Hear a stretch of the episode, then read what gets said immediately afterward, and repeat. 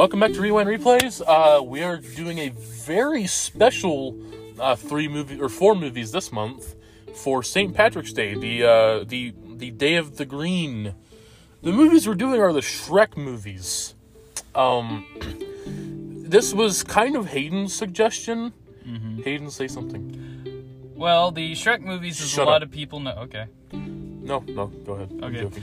Well, the Shrek movies, as a lot of people know, are some of the most well-renowned uh, sh- films on the planet, simply because of the meme potential out of all 4 They're of also good. Yeah, they're also pretty good. I'll say uh, the third one is where it most definitely falls off. And seen um, the third one in years. The thing that I like about the Shrek series is the fact that it kind of just came and then went. I know that after two, it became this humongous money making machine because Shrek was getting like Christmas special spin offs and Halloween spin offs and all of these short films and stuff. Yeah. He even got his own ride at Universal Studios that's a 4D sit down That ride. I mean, terrifying. the thing literally kind of just blew up. And then after the third one, it kind of died down. Then the fourth one came out, made a lot of money, and they're like, okay, we're done with Shrek. We're going to go try to make new films now. And so the Shrek franchise has always been one of my personal favorite franchises. Um, it's hard for me to ever imagine somebody replacing Mike Myers as Shrek, or Eddie Murphy as Donkey, or Cameron Diaz as Fiona. Like, it's just hard to think about anybody else in those roles, even though Illumination is planning on rebooting the franchise, which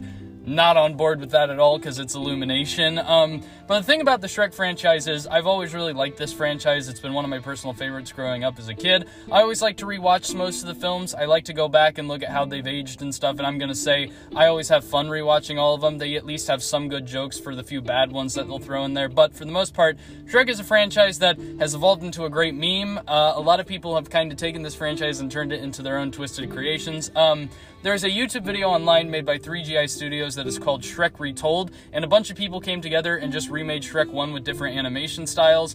Um, Shrek got his own rap video, the Fairy Tale Freestyle rap. Uh, he got a lot of merchandise. He obviously is still kind of prevalent in meme culture today. Shrek has not left us after all these years. Most of these franchises and stuff die off, we forget about them, but Shrek is still here, and it's kind of amazing since his last film was in 2010. So I'm very glad we got to talk about these films. I, I've always liked talking about the Shrek films with people and stuff and their thoughts on them years later. A lot of friends still like to watch Shrek. I like to watch Shrek. Brian, do you like Shrek still? I love Shrek. The first movie's really good. Uh, I hadn't the th- three other movies I hadn't seen in a long time. Uh, I had seen them all before, and then after that, it was just like uh, I always saw the first one more, and I never saw the other ones. Uh, I think it has to do with the first one being the only one that was on Netflix for the longest time. Um, yeah, these are great movies Yeah. for even for uh, adults they're pretty good because they have some pretty good adult jokes Mm-hmm. uh, the amount of bad words in them surprises me for a kids movie but at the same time i feel like they just didn't care No, probably especially not. since the first one was just a big middle finger Mhm, but we'll yeah. get into that when we get into the movie Mhm. uh yeah i'm, I'm kind of uh, glad we got to do this and also meme potential this is uh the meme potential podcast i think Yeah. um of Hayden mentioned the Shrek rap from YouTube that I absolutely hated the moment I saw, uh, listened to it, and I still hate it, but I kind of have it stuck in my head, and I curse you to this day, and it's only been one day since you sent that to me. yeah. Uh, yeah, I good good franchise for the most part, from what I remember. Uh, so I guess we'll go and end off the intro here, and we'll jump on into it after this.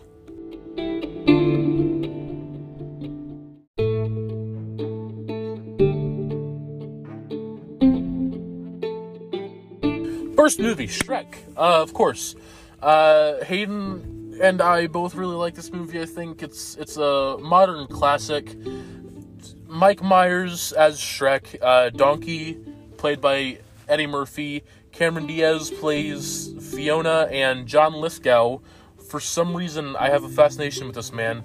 Uh, John Lithgow plays uh, Lord Farquaad. I guess we'll go ahead and jump right into the movie because there's not a lot of pretense we can give to it. Yeah, uh, so if a lot of people don't know, Shrek won uh, the Best Animation Award years back at the 2001 Oscars. Uh, it beat out Monsters Inc. that year, which I kind of think that, yeah, Shrek was better animated than Monsters Inc., uh, but it was kind of the first wake up call for Disney that, oh no, we've got a company that's now competing with us for this thing. Uh, I don't believe Shrek 2 ever won it. Obviously, Disney put out something better in 2004 that I can't think of right now, but um, this is Finding kind of a big. Uh, what? Finding Nemo, maybe. No, I think Finding Nemo is 2002. Oh, The Incredibles came out in 2004. Oh. That could be it. Um, but the thing is, what I've always really liked about the uh, first Shrek movie is it is kind of just the subversion to fairy tale movies. Um, what I like about it is right out the gate, the very first thing that you see in the movie is a storybook narration that is interrupted by Shrek going, like, that's ever gonna happen. What a load of, and then he flushes the toilet and he wipes his uh, ass with a piece of the uh, storybook. Yeah. And that's kind of the first opening to this movie is not going to be like every other fairy tale Yeah. movie that you've seen before. Uh, but basically, to get into the plot of this movie, so Shrek is an ogre. He lives in a swamp by himself, and he likes living alone. However, a bunch of fairy tale creatures get dumped onto him one day, including an annoying talking donkey. He wants all of the fairy te- uh, tale creatures gone from his swamp. So he goes to Lord Farquaad, who wants a princess so that way he can become king, decides to take on a quest for him to get this Princess Fiona back to him so all the fairy creatures can go away, but along the way starts to grow with Fiona and realize that maybe ogres do deserve love. Yeah. So first off, this movie is pretty great. Um, kind of setting the stage of this is going to be a very anti-storybook uh, movie because Shrek is a character uh, does not like human interaction. He is kind of been set on the fact that he may never find love because he is an ogre. He likes living in isolation. He doesn't like people or other people coming around him and stuff. And he just thinks people don't like him because all they see him as is a big, stupid, smelly ogre. But when Donkey comes around, he does not really care about what Shrek is. He kind of likes Shrek as a person. Yeah. He doesn't care when Shrek tries to scare him off. He's just like, man, you're kind of scary. If you do that to anybody else, we'll be sure to keep them away from your swamp. And so Donkey is so dumb to the fact that Shrek could possibly kill him at any point or that he's a stupid ogre because he kind of looks past that and sees Shrek as what he is. He's just a lonely guy that wants friends. And I always like Shrek as a character in this first movie because of the way he's just so awkward with interactions and stuff. The way that he tries to talk to Donkey about ogres having layers and stuff. And when Yeah. Donkey doesn't understand, he calls him a dense, irritating donkey and stuff. When Lord Farquaad calls him hideous and stuff, he's like, oh, that's not very nice. And he's kind of throwing small jokes at him because Farquaad is a midget. Yeah. And then even when he's flirting with Fiona and stuff, there's a great scene where he's trying to tell Fiona that he likes her, and he's like, "Are you gonna eat that?" And then he like, when she turns away to get it to him, you see his fins, uh, fist clench up, and he goes to like smack it down because he's angry at the way he handled Yeah. it. But I kind of relate to Shrek. He's an awkward character that isn't used to uh, human interaction. He's always been kind of used to the fact that he may die alone, but now he has found love in which he never thought an ogre could have because that's the way the fairy tale world looked at it was that these ugly, hideous creatures that are ogres don't deserve love. And so Shrek is such a relatable character in that own way. Uh, I relate to Shrek because uh, I am Shrek, basically. Are you? Yes, except for the fact that I'm uh, I'm not green and I don't have the ears on the top of my head. Um, yeah, this is a really good movie because it, it, it's fun. It's it's the perfect three act structure. I feel like. Um, I feel like it kind of takes some of its uh, ideas from The Princess Bride in a way A little bit. because uh, Shrek, for some reason, just reminds me of Andre the Giant from The Princess Bride, and I don't know why. He gets more speaking lines than Andre, and Mike poor Myers Andre. puts his great accent into Yeah. it. Uh, fun fact about Shrek, the character, though, he was originally supposed to be played by Chris Farley, but Chris Farley died, unfortunately. And no offense to Chris Farley, I feel like his char- he wouldn't have put uh, brought the character to the light like Mike Myers did because have Oh, you yeah. heard like the test uh, audio they did? It's just Chris Farley. It's no like accent or anything. Yeah. Mike Myers really brings the character to light and like gives him character Yeah. and stuff. Uh, I guess we should talk about how this movie's a big middle finger to Disney Yeah, or um, Pixar. Yeah, of course, as a lot of people know, DreamWorks broke off from Disney at the time. They went to create their own independent animation studio, and they put out some small under the radar films like The Prince of Egypt and stuff that nobody went and saw, The Road to El Dorado, nobody went and saw, and finally they got their big break with Shrek. And Shrek is a lot of things. It is most definitely a middle finger to the Disney company because of the way uh, when you look at uh, Duloc as a kingdom and stuff, Yeah. it's clean, it's pretty. You see Lord Farquaad's face on everything there, and even Lord Farquaad is a big middle finger finger to the head of Pixar, John Lasseter, a little bit, and Yeah. kind of Michael Eisner in some ways too. Uh, he's a midget in the entire movie, and the entire thing is uh, talking about how he's this big, menacing ruler, but in reality, he's just a small, short, really kind Yeah. of uh, insecure He's guy. for yeah, something. he's compensating for something, as they say. Um, the thing that I like about Lord Farquaad as a villain is he's just kind of goofy, and he most definitely is just kind of the head of Disney at the time and John Lasseter at the Yeah. same time. He wants this perfect kingdom. He wants fairy tale creatures and weird ideas pushed out. He wants to make his own clear brand out of his own image and stuff. And like, I like Farquaad. He's got some of the most quotable one-liners in this movie and stuff. I love the one where he specifically says, "Some of you may die, but it's a sacrifice I am willing to make." Yeah. Like it's lines like that that are great. Uh, I love the sequence with him, especially where he's trying to look for a bride, and uh, the magic mirror on the wall is like giving him a game Yeah. show type uh, selection for each Yeah. of the princesses, and he doesn't even know which one he wants. He just goes with what Thelonious is telling him, which is pick three, and so he picks three, three. boss, pick yeah. three. He's holding up two fingers. Yeah, and of course when he picks three, it's Fiona and stuff, and like he's just basically the head of Disney is what he is. He wants a perfect kingdom, which is what I kind of find funny because that's what Disney is trying to build is this perfect carefree kingdom. Yeah, I, I I love that this movie is just the biggest fuck you to Disney, especially the fact that they're they're taking these like characters that Disney has, mm-hmm. But doesn't own the full copyright. No, to. I don't think anybody can really own the rights to the Uh, fairy tale. I think they can own the rights to their specific version of it, but they yeah. can't own the rights no, the actual the, fairy tale. the actual yeah. And it's just funny because it, it it's just them saying, "Oh, Disney has these versions. We're gonna take that same character." Make it a little bit different and underutilize them as hell, Yeah. like Cinderella and uh, Sleeping Beauty and stuff. Mm-hmm. It's great. Uh, if if you ever wanted to say "fuck you" to Disney, DreamWorks did it and did it in the best way possible. Yeah, uh, especially because due to the fact that they created their own characters that are kind of middle finger characters. Yeah. Because Shrek is not a uh, protagonist that Disney would usually pick. They want the handsome guy or the handsome princess. He is an ugly ogre that gets his Yeah. own story to tell. Even Donkey, the sidekick, you would think, oh, a noble steed or uh, like really cute furry uh, tail creature and stuff. No, it's, an a ass. donkey. Yeah, like literally, Shrek calls him a jackass in the Yeah. movie several times. Like I love that. I the get my ass. yeah, it, it's like the subversions that most of these in, uh, animation studios would probably never go with because it's not a safe choice. But DreamWorks didn't care; they were going to create their own movie that Yeah. was going to last. Uh, it even kind of subverts the fairy tale tropes in the movie too, because Fiona, as the princess, is expecting, "Oh, you're going to slay the dragon and then come and give me a kiss on the lips." Yeah. When Shrek gets up there, he just shakes her awake and is like, "Wake up! We got to get a move He on." doesn't even get there like through the stairs or Yeah. anything. He gets launched up there by the uh, tail of the dragon, goes through the roof, and she's like staring at him as he's getting up. Mm-hmm. Lays down, has the flowers in her hands and everything, and like, you said, he's just like, "Let's go, we gotta get out of here." And of course, she's like, "Wait, aren't you going to take this token and all that?" He's like, uh, "I've got some other stuff that we need to do." And then she's mad that he hasn't slayed the dragon. He's like, "It's on the to-do list, princess." they escape out of there, of course. And then uh, when Fiona's like, "Oh, well, you rescued me, so you must be my one true love," and Donkey and Shrek die at that fact that Yeah. because he rescued her, they're going to get married or something. And then the big reveal is obviously when she's like, "You need to take off your helmet so I can see my rescuer."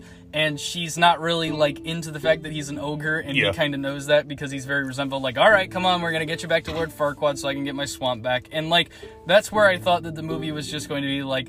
Uh, Well, the first time I saw it when I was little, I was like, Yeah. "Oh, she's not gonna like the ogre," and then all these years later, you realize, well, yeah, they're gonna get together, obviously. the ogre always gets the woman. Yeah. This is a better incel movie than Joker is. A little bit, yeah. Um, but the thing is, then you finally get to see that Shrek learns he can have love, and that Fiona and him share a lot of common traits and stuff. Especially a big reveal that happens in this movie too. Um, the two of them are kind of into gross out stuff. They eat weird stuff. They Yeah. both are. Uh, Fiona kind of does her own kung fu type moves and stuff. She Yeah. can defend herself much like an ogre can. and She's like, a strong, independent female. yeah, that's written better than most women characters nowadays. Yeah. Um, the thing that I like about it is that Shrek finally sees that there's somebody that has a lot of common with him, but he's still kind of a nervous, awkward guy because he doesn't know how to address Fiona. He doesn't know how to make a conversation with her and stuff. Yeah. He's very awkward in the way he delivers dialogue. It's it it is it reminds me a lot of like myself because he's just so awkward and doesn't know how to talk to the female and green and has ears on the top of his head. Yeah, you fit all of those categories totally. I'm very green. Um, but one thing that I like about the movie is the way that it handles the reveal of uh, Fiona actually being an ogre in this movie. So first Yeah. off, uh, what I like about it is when Donkey first figure like sees that Fiona is an ogre, he's like, "Oh my goodness, Princess, where are you?" She's like, "It's me," and he's like.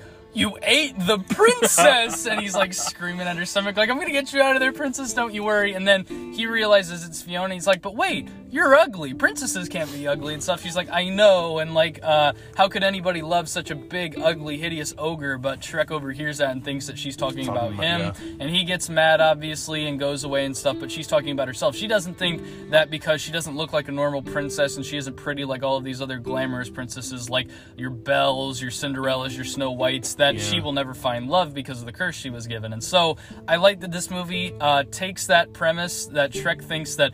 Oh, I'm an ogre. I don't deserve love, but at the same time, Fiona does, and they don't just directly like meet each other one night and they're like, "Oh, we're gonna fall in love because we're, you know, basically the same. They stretch that out to a misunderstanding that Yeah. leads into a pretty funny third act, which I love. uh, yeah, it's it's not your traditional. I found you in the woods. I kissed you while you were sleeping. You are my wife now, uh, which is great because that's just fucking weird. Yeah, that that's a little weird on Disney's part. Uh, yeah, it's it's it's amazing that they did like develop this and make it the s- most unconventional uh, fairy tale story of a princess ever. Yeah. and as it uh, goes on throughout the movie, you do feel for these characters, genuinely feel for them. Mm, yeah. while still getting the laughs and stuff. And the end of the movie is great because uh, we'll go ahead and jump into the ending. Yeah, uh, it subverts the biggest fairy tale uh, Yeah. trope, which is that oh, the prince and princess will finally get married and live happily ever after. Yeah. Uh, Shrek and uh, Donkey ride on dragon, and they get to the wedding ceremony, and uh, they repeat a cliche that Shrek doesn't want to do, but Donkey's like, "Do you want to hold her? Do you want to love her for all eternity? Then you're gonna do the biggest cliche in any fairy tale movie ever, which is after the priest says, "Speak now or forever hold your peace." He's gonna run in and say, "I object," but the inversion is that Donkey has to listen for the line, and he's getting Yeah. thrown up, and he's like, "Oh crap, they already said," and he's like, "Oh for Pete's sake," and he goes running in and says, "I object." Um, then of course when Shrek kind of professes his love, I love Farquaad's line. He's like, "Oh how precious the ogre is in love with the princess," and that's been memed to death with the "Oh how precious the simp is in love with the e-girl." Like there are a lot of great memes now that have come out of this scene, especially the Markiplier e meme, which is Ah. just it's stupid, but I I can't. it's so bad, but it's so Yeah. Good. Uh, I fucking hate it and I love it. Yeah. Um, yeah, it's the editing is great because it it very much is subversive to again it's subversive to what we're used to. Yeah. uh, it takes this idea that we're used to of like uh, he would either barge in at this right moment or he just would wouldn't at all and she would get with prince charming and Yeah. stuff but, but it's like no it's we do have to have this nice ending uh, and realistically he's not like saving her. Oh yeah. but at the same time he kind of is. And then of course they have their true love's kiss Mm-hmm. and she does her doctor who regeneration scene Yeah. Uh, then, of course, when the two of them finally get married, we get the big DreamWorks staple, which is a big dance party at and the then i saw her face Yeah, which has been done by a lot of these older DreamWorks films, which I was like, wow, a lot of them all end the same way. That's kind of shocking. Um, Shrek was the first one to, of course, do it. Obviously, they set the stage, and then every DreamWorks movie after that was like, oh, we're gonna do the big dance scene because everybody seems to like That's that. what you have to expect at every DreamWorks movie. yeah, that's what you have to. Nowadays, well, DreamWorks. Nowadays uh, you don't get it at all because they're bankrupt. Yeah, and Illumination bought them out and will now be making the properties that they had. So Minion. more Minions movies. Yippee. Um, but I guess now we'll get into the adult humor of this movie because It's so good. it's good. I love it. uh, I think some of the earlier aspects of it are when like Shrek's like, "Oh, what a load of," and then it cuts off. Yeah. Uh, starts playing All Star, which is great because All Star. And then there's. Yeah. like that scene where Lord Farquaad is laying in bed, uh, which I, we talked about uh, before we started recording. Uh, Lord, Farquaad's laying in bed, and there's the whole masturbation joke. Yeah. Because he keeps having the picture of Princess Fiona shown, and he just like looks underneath the covers while he's drinking his martini. Yeah. And you're just like, oh. Meanwhile, as a kid, you you wouldn't even think of that. Yeah. because this is a great movie for both kids and adults. Yeah, Donkey gets called a jackass several times in the movie, I gotta save my ass. Yeah, um, the ogres have uh, layers thing has been memed to death. Obviously, that's kind of ogres are like onions. yeah, like onions, which is a great onions line. have layers. Um, there's of course the entire uh, ending is Farquaad getting devoured by a dragon, which I find kind of funny because he's like, "I will be king. I'm super powerful," and then he he gets puts the crown and he's like, "I am king. I am the king. Yeah. See, I am the king." And then yeah, the dragon just like eats him. It's Yeah. it's great. Yeah. Uh, I also got to give the soundtrack for this movie credit. Uh, the choice to make it pop culture songs at the time, I love because that is also a big fu to these modern fairy tale films. Is they will make their own original nice scores. Yeah. This movie is like, nah, we're gonna we're gonna use like They- Smash Mouth and Yeah. Counting Crows and all that. Like we're gonna make our own independent little pop songs out of this franchise. They have like one original piece of score for this movie, Mm-hmm. Yeah. which they reuse, but in different like styles Mm-hmm. for different themes of the movie. But it like you wouldn't even think about it because there's so many pop songs in it, and it's done well. Mm-hmm. Unlike some certain movies that I don't want to talk about. Yeah. Um, yeah, the, the the soundtrack for this movie is great. Like Hallelujah by John Cale, my favorite version of that song. Uh, perfectly thrown into the sad part of the movie. Uh, bad reputation when he's having the wrestling uh, match with the knights. Uh, All Star, of course, at the beginning, which basically tells you who Shrek is, what he does, and how he lives his life. Which I think it's the perfect way to uh, not only introduce Shrek, but also get the credits out of the opening credits out of the way, because at least they're like thrown in with part of this animation instead of like showing up on the screen uh, with each person's name, which would just be boring. Yeah. Uh, Um, the soundtrack's great. Yeah, animation is pretty much aged as well as I could expect from a 2001 movie. Still looks pretty good. It does look pretty good. Some aspects of it are a little dated, yeah, but that's kind of what I expected from 2001. The Um, only thing that I would say I had a major issue with was the fire. Yeah, the lava effects, some water effects didn't look that great either. I was like, yeah, but this is kind of held up in regards of like the facial animations look great, the character Yeah. models look great. It's It- the it's it- the minor stuff that they yeah, do back. it was it was 2001. Yeah, so it's it's about to expect for something from that era. Like it wasn't. I mean, it was DreamWorks, and they were just like getting their footing as a company as well. So it's not going to be like the most amazing thing in the world, uh, but it's still really good for what it is. It's it's what Oh, yeah. CG animation. Yeah. Um, the performances from all the actors is really good. I can't say I hated any performance in this movie from the actors. Like it's the kind of hard to, to be honest. Yeah, um, like the only movie I can think of in recent time that was animated that had bad vocal performances is fucking Lion King because it's so bland and dry. Meanwhile, this movie they put energy into it. Uh, even Cameron Diaz, which I think she was kind of a bigger star at this time, wasn't she? She tries. It's great. They even got John Lithgow to be John Lithgow, man, can't hate him. Yeah, which if I uh, if I had to go into any complaints of this movie, uh, one of my minor complaints would most likely be John Lithgow himself as Farquaad.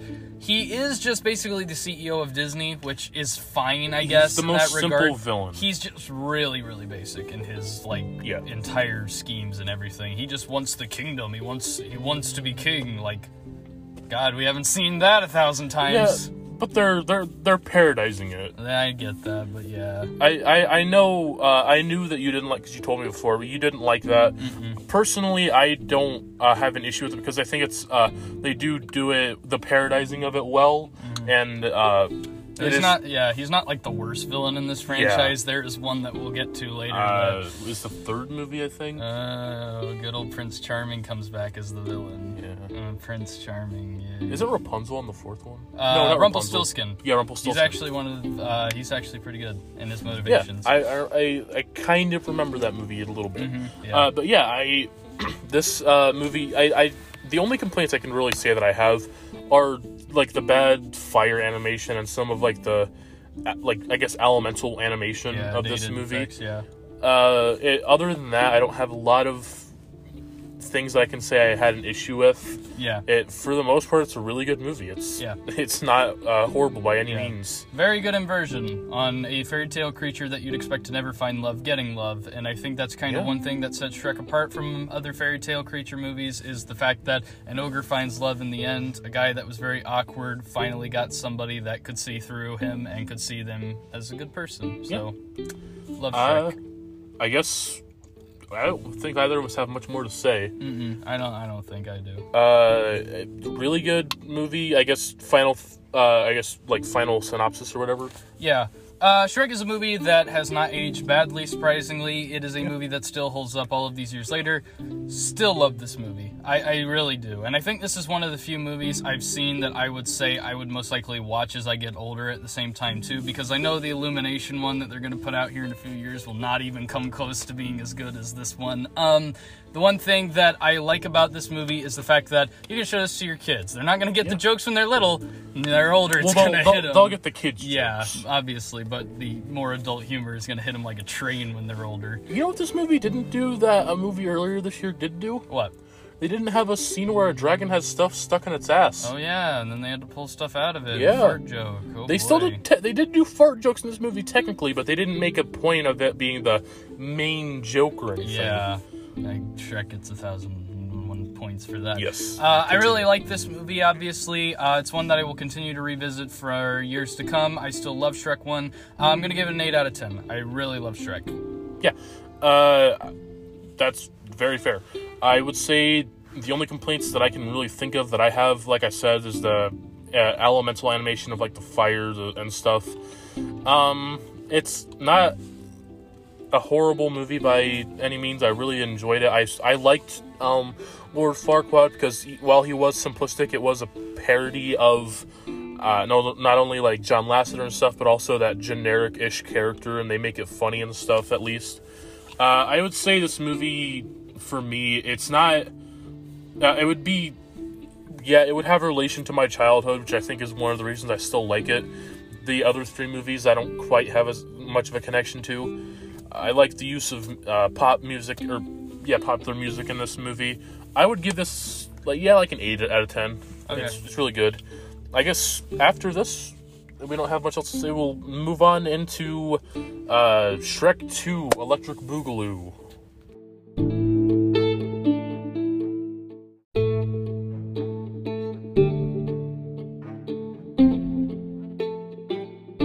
All right, Shrek Two, uh, Electric Boogaloo. This this movie I didn't remember a lot about until I watched it again, and I was like, oh, I remember some of these things.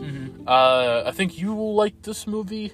Yeah, I do. Do you like it more than the Um, first one? Yes, a lot of people actually like this movie over the first one, and I do not blame them because this movie does explore a lot of aspects of Shrek better than what the first one does. Uh, there was a long time coming, I think, for people to kind of realize this movie was a lot better than the first one, uh, especially due to the fact that it has a lot more elements to it that make it more of a rewatchable movie than Shrek 1, obviously, in the world building that it does. Because if you're going to make a sequel, you got to hit some big beats.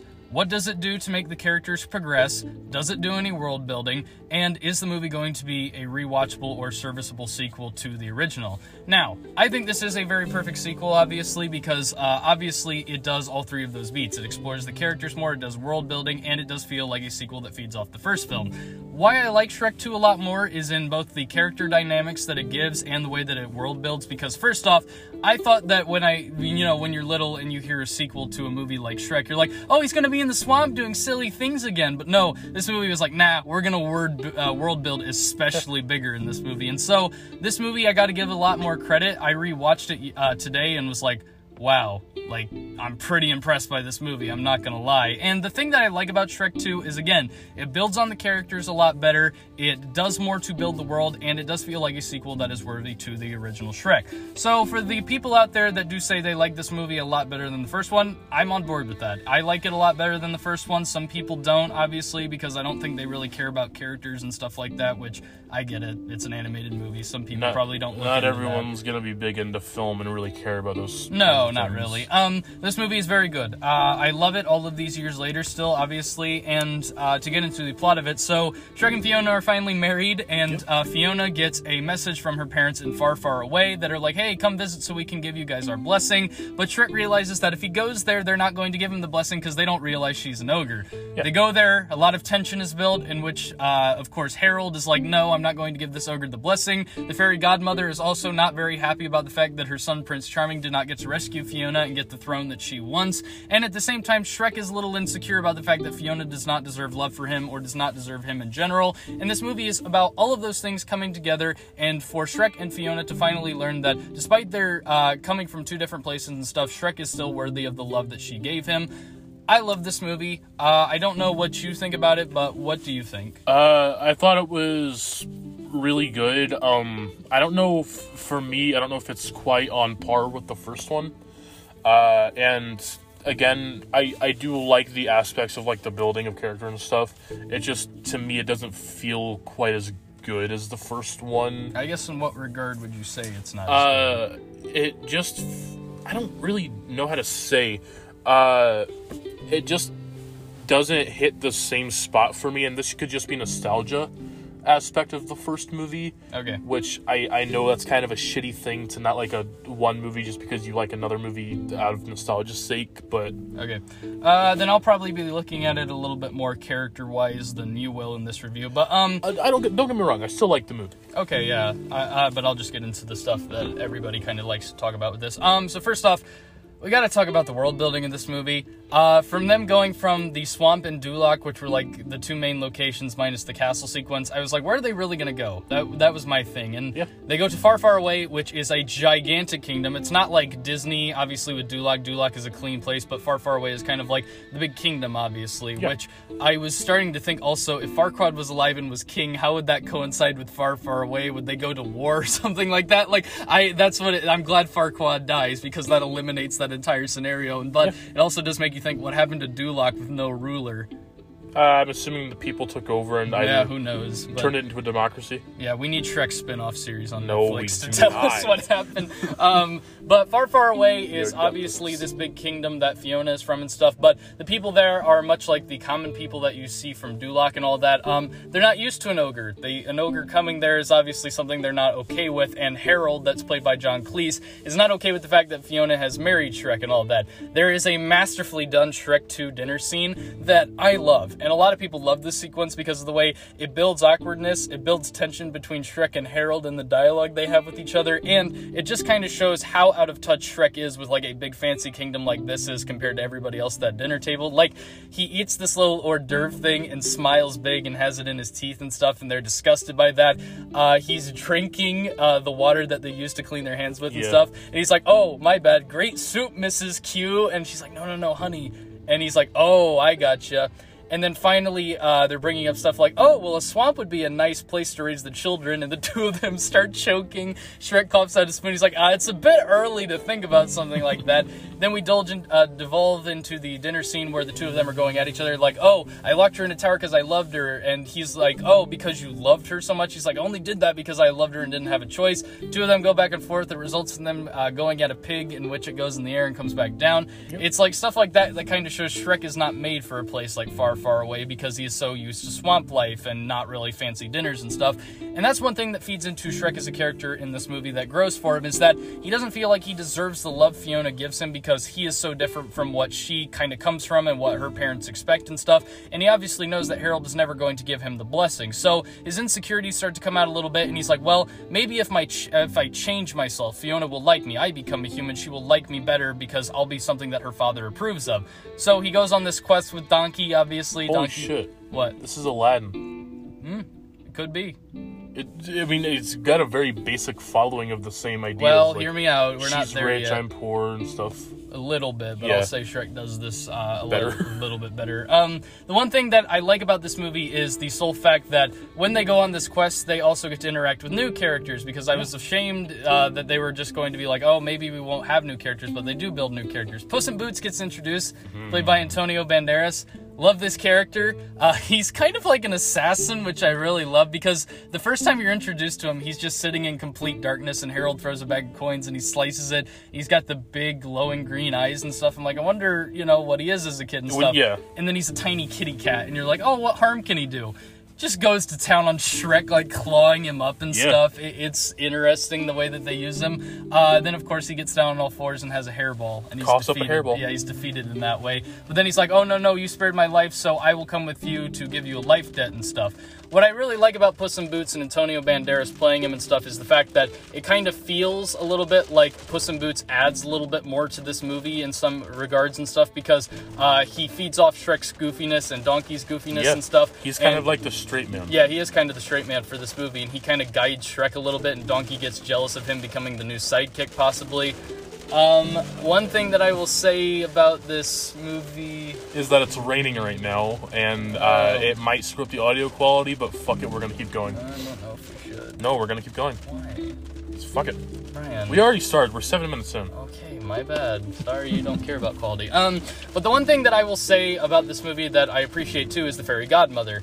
Unlike Lord Farquaad, there is a little bit more character to her. Lord Farquaad was just a guy that wanted to be king. What I like about Fairy Godmother is she's a little upset that this entire plan that she's planned out for Fiona and Prince Charming to get together has kind of gone screwy because she wants the throne. What they're going to use it for is obviously their own malicious intent. You can tell that Fairy Godmother wants to use her potions to give everybody the happily ever after they want, but of course, fairy tale creatures don't deserve it because it's not in every other book and stuff. At the same time, she kind of, you know, respects Shrek a little bit that he wants love, but it's just never going to happen for him, is what she keeps telling him because it doesn't happen in storybook endings. He's an ogre, ogres don't deserve love, and she's kind of evil in that way that she is so screwed up from like kind of today's society it mirrors a little bit too is we look at people that are weird and we don't understand where they come from and stuff and we judge them based on their actions and stuff and Yeah. think oh well society deems that you don't deserve love so you aren't going to get it obviously we shouldn't love and care about you and this movie kind of reflects that with fairy godmother not caring about anybody that isn't a fairy tale uh, fairy tale princess or somebody from a storybook Uh, yeah, I um, I, th- I, I don't hate the fairy godmother character. I don't think I like her as much as you do, though. Uh, I think it's mainly because I, I, I prefer the simplicity of Lord Farquaad from the first movie. so the basic character yeah, I, I guess the first movie, the simplicity of it, I like a lot more than the, I guess, advancing complexity of this movie. While it's not that complex, it's got a little bit more complexity than the first one. Yeah, a lot more complexity. Um, Shrek 1 just uses a very basic character, and then this movie Yeah. builds on trying to actually give a character herself in the movie, which I appreciate that, you know, a movie tried to Oh. actually write a character. It, it I, I, I definitely, I have the uh, like ability to appreciate that. It's just I don't know if I uh, like it nearly as much as what uh, you do from that aspect. Which Yeah. that's fine. Character dynamics are different for We're, everyone. we're Um, allowed to have our own opinions as Um, the thing that I also like about this movie is that it doesn't shy away from the adult humor once again in this movie. Um, first off, They still have bad words. They still have bad words. Donkey is still called an ass several times. Uh, there are some adult jokes in the movie, but not as many as the first Shrek. Uh, in the sequence in which Fairy Godmother is singing a song and making all the furniture come to life, there's a line where she says, "You can spoon on the moon with your prince." I'm like, oh wow, that just slipped right in there into the Yeah. song. Uh, there are a lot of great moments in the movie too, where of course, like uh, they're getting drunk on this elixir and stuff and falling down and all that. They go to the Poison Apple, which is literally just like a bar, Yeah. and they put that in the kids' movie. I was like, all right, wow, look at this movie taking some when taking f- some risks. you first see the poison apple, you're like, oh, are they gonna do like the whole Mm. whatever the f- fuck the movie reference it would be?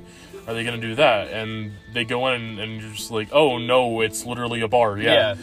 Yeah. yeah, and of course this is where you get your Larry King cameo as the ugly stepsister, which is That's kind- Larry King. Yeah, that's Larry King. Oh my god, Yeah. it makes so much more sense Uh, now. it- it's funny to just see him get that little snippet as Doris, the ugly stepsister, and stuff. But like, the movie does great in world building and some adult jokes and stuff like that. Yeah. Uh, but getting back into the main uh, plot of this movie, so after Shrek and them go to this compound that Fairy Godmother uh, owns, and they sneak in and get this potion and stuff, uh, it devolves into a fun sequence where the potions are used to take out the goons, and instead of killing them, they just turn into various different Yeah, items and like, stuff and into- creatures. I think they turn into mice, and some of them turn into birds Yeah. and stuff. Two of them get turned into the clock and candlestick from Beauty Oh, and the Beast, which yeah. is like there's another shot at Another Disney. fuck you, Disney. Yeah, um, and then of course, as they leave, Fairy Godmother's like, wait, all potions are accounted for except this one. And she's like, we can use this to our advantage, ever Charming. And so, what I like about it is uh, when Shrek finally changes and all that, the sequence and how it's handled and stuff is like Donkey is proud of the fact that he's a noble steed, and Shrek's like, I got like muscular bones, a cute button nose, and stuff. I feel so out of place. And, uh, you know, the three women that are there, like, oh, you're so hot and stuff like Yeah. that. And Shrek's not used to it at all. He's like, whoa, whoa, ladies, no, no, no, you don't want to get with me and all that. I have Yeah. a true love.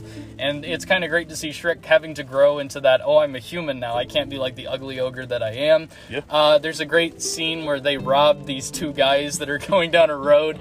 Uh, first, Shrek takes the small guy's clothes and stuff, and then he takes the son's clothes. And he goes, Thank you, gentlemen. Someday I will repay you unless I cannot find you or I forget. And he rides off, and Puss That- in Boots falls off the horse. That feels like a very Princess Bride uh, like line. To a little bit. Very much reminded me of the Princess Bride when I heard that line. Yeah.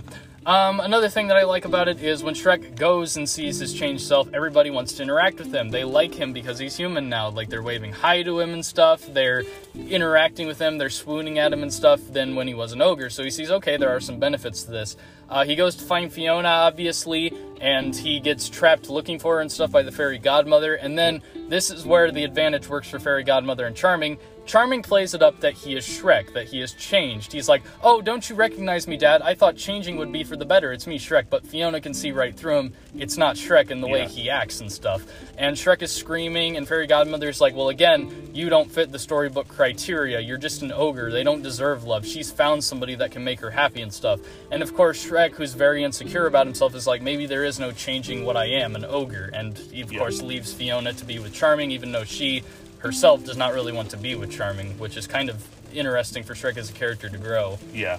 Uh, it, sh- the human Shrek aspect of it is very uh, much like relatively well handled, Mm-hmm. and uh, I, I will say he is a rather strapping young lad. Yeah, he is. He does look pretty good. Uh, of, of course, Prince Charming trying to pretend he's Shrek. It's very clear that she can see right through him. Yeah. Uh, because he doesn't act anything like Shrek, and he's even saying, "Oh, I'm just playing it up. I have to, you know, give them the idea." But they all know that Shrek would never do that. Yeah. Because Shrek would never pretend to be something he isn't just for someone else. He Mm-hmm. yeah. like he loves Fiona, so he would rather just be himself with her. Yeah. Stuff Yeah. uh, it it all kind of develops down to Shrek trying to save her as a human, Mm-hmm. and uh, he gets like caught and arrested by her. Basically, gets put in uh, the tower, and he's like chained up and everything. The Yeah. classic held up by chains thing that you see in so many movies. times. Yeah. Um. Yeah. The way they handle it too is uh, it's a parody of Cops with knights. Oh, yeah. And I, I love that, that. sequence too uh, because they're chasing after him in like uh, hot air balloons and stuff, and Yeah. then they have like a horse and carriage buggy going after Yeah. him. Uh, they tie up Shrek and stuff. Donkeys on the ground screaming police brutality, police, Police brutality. brutality. Uh, of course, Puss in Boots is like you capitalist dogs, and he knocks him down. They find the catnip on him. Yeah, and you he- got catnip. yeah, and he's like, uh, "That's not mine," and I was like, "Oh, that's gonna." I love the way they played it so straight Yeah. because it makes it even funnier. If they tried to make it like a big goofy joke, it would have Yeah. been worse. But they played it so straight. Yeah, and uh, all three of them get thrown into the back of a cage, and that's where we finally get Gingy and the rest of the fairy tale creatures to come in. Gingerbread man. Um, they rescue them, obviously, but it has to be, of course, Pinocchio lying. He's like, "Quick, say something ridiculous, like you're wearing ladies' underwear." I'm wearing, I'm wearing ladies' underwear. Well, are you? No. And his nose keeps growing as they're like, "Oh, he's wearing a thong." He's like, "It is not." and so they all get released. And I was like, okay, but they obviously can't just sneak into the castle and stuff. And of course, this is where Shrek's like, wait, you still know the uh, gin or not the, the Muffin, Muffin man, Man. don't you? And he's like, yeah. Yeah, they go to visit him. They create a bigger Gingy that they called Mongo, Yeah. and Mongo goes to the street terrorizing everything and all Basically, that. Godzilla. Yeah. Uh, meanwhile, back at the uh, castle, of course, Harold has made a deal with the fairy godmother because it's been hinted several times throughout the movie that Harold and her have made some kind of commitment together because Harold is like, I don't want my happily ever after taken away. Uh, at one point, even the Queen Lillian is like, Oh, don't you remember the first time we met? We were down by the lily pads the pond, the flowers were in bloom and stuff. And you even see on the headboard that there is a picture of a frog and lily pads. And it's like, okay, they're hinting at the fact that, that. yeah, obviously Harold is something that he's not. Yeah. But Harold doesn't want it taken away because he, like Shrek, is afraid of people judging him for how he looks as a frog than Yeah. a human. And so, uh, of course, he's given the love potion by Fairy Godmother, and he at first looks like he's going to do it, but then very quickly is like, "Oh no, no, Fiona, my dear, uh, that's decaf, that's mine," and he doesn't take a sip of it because he knows it has the Yeah. potion, and she kind, it's kind of the bait and switch there, obviously. And so, meanwhile, Shrek and them are using Mongo to break in, and it's a fun sequence because. Uh, one of the best musical moments in this movie is when the actress that plays Fairy Godmother just goes off Yeah. singing "I Need a Hero." Like, It holy crap, it is hard. amazing. Yeah. Um, I especially love the castle sequence because they're pouring uh, hot water and foam onto the gingerbread man or hot milk onto him, but then they're like, "Oh, we need more yeah, hot water, less foam." And then, of course, Shrek sneaks in, but Mongo goes down the water, and Gingy's like, "Let me die, let me go with him," and they rescue him and stuff. Go through the castle. Puss stays behind, does the cute little cat thing that he does, Yeah. and then he, of course, subverts them and fights them and all of that. And so the way that this entire sequence is handled is the song feeds into the very fast-paced nature of Shrek needs to get there before you know Prince Charming kisses Fiona and stuff, Yeah. and the fairy godmother gets what she wants and all that. I really appreciate that they used "I Need a Hero" because it does fit the tone of it so well. Shrek is the hero that needs to save Fiona from the clutches Yeah. of evil. Yeah, It- this movie really knew what it was also doing. a really good uh, song. Yeah. Uh, it did the actress that plays Fairy Godmother actually sing that, or is that like? Oh yeah, yeah, that's she- her voice. She sang everything. Okay. Like she even got her own song at the beginning with the "Waving My Magic Yeah. Wand." That was an original song they wrote, which was great. Um, yeah, it was that entire sequence was really good, especially when like the the gumdrop button gets hit Yeah. and the gingerbread man's like, "Oh no, Not the not gum- the gumdrop gumdrop button." button." Yeah, and then of course Shrek and Fiona uh, finally see each other, and then uh, Fairy Godmother gets into a battle sequence with the fairy tale creatures. Yeah. Pinocchio gets hit with the wand. He's like, "I'm a real boy," and then it comes back and hits him. He's like, "Oh." Yeah, yeah, um, they get the wand. Of course, Fairy Godmother tells Prince Charming to kiss Fiona, but because she didn't take it, she headbutts him and all of that. Yep. And uh, Fairy Godmother is ticked, obviously, like, you were supposed to give him the potion. He's like, ah, I gave her the wrong tea. She gets the wand back. It looks like she's going to kill Shrek and Fiona. Shrek throws Fiona out of the way, but then Harold comes in and jumps in front of the blast. It deflects and hits Fairy Godmother. She turns into a bunch of bubbles and just Yeah. dies. I was like, oh, wow. Like, Well, I mean, I feel like Farquaad's death is worse because he gets Yeah. eaten by a dragon. yeah, it, it's a little scary to think that Fairy Godmother just poof is gone Yeah. and there's a bunch of bubbles that are just melting on the ground now. Um, and then of course Shrek and Fiona talk with each other a little bit, and of course Shrek is like, "I've changed myself so much for you. I'm going to be the prince that you always wanted and stuff." She's like, "But I didn't love you because you changed yourself. I loved you for being the ogre that I married." So the two of them decide not to remain human. Donkey doesn't like the fact that he won't be a noble steed anymore. They all turn back into ogres and donkeys respectively, and then of course Donkey is upset about it, but they love him for who he is. Still in my noble steed. Yeah, and then they throw the big dance party sequence at the ending. You you forgot. Uh, Oh, Harold turning into yeah, a frog. Harold turning yeah. into a frog, which I know you already kind of talked about. Yeah. But yeah, he Uh, turns into a frog, and then his wife picks up and he's like, "Ah, I love you just the way you are." Yeah, because he kind of learns that you know he is judging Can- Shrek the wrong yeah. way that he would have been judged, obviously, He's a and so hypocrite. yeah. But he learns in the end that it do- shouldn't matter where you come from. You shouldn't judge a person based on their background. Like it's great to see Harold grow as a character and realize that he is kind of a hypocrite himself and that he needs to be the better king. Uh, then of course the big dance sequence at the ending and stuff that occurs and. Yeah, this movie just plays so nicely. Yeah. Uh, I I will say, uh, um, this this still it's a really good movie. I really like uh, the movie for the most part. I just think that I, again our kind of thing where we uh, disagree is you like the character development and um, Oh, yeah. uh, world building and stuff more. I personally prefer the simplicity of the first movie. Well, see, then that just makes it feel like a basic story if it doesn't build. Yeah, um, which I, I, I guess that's uh, fair. It's it it I guess really just it's up to preference on the movies.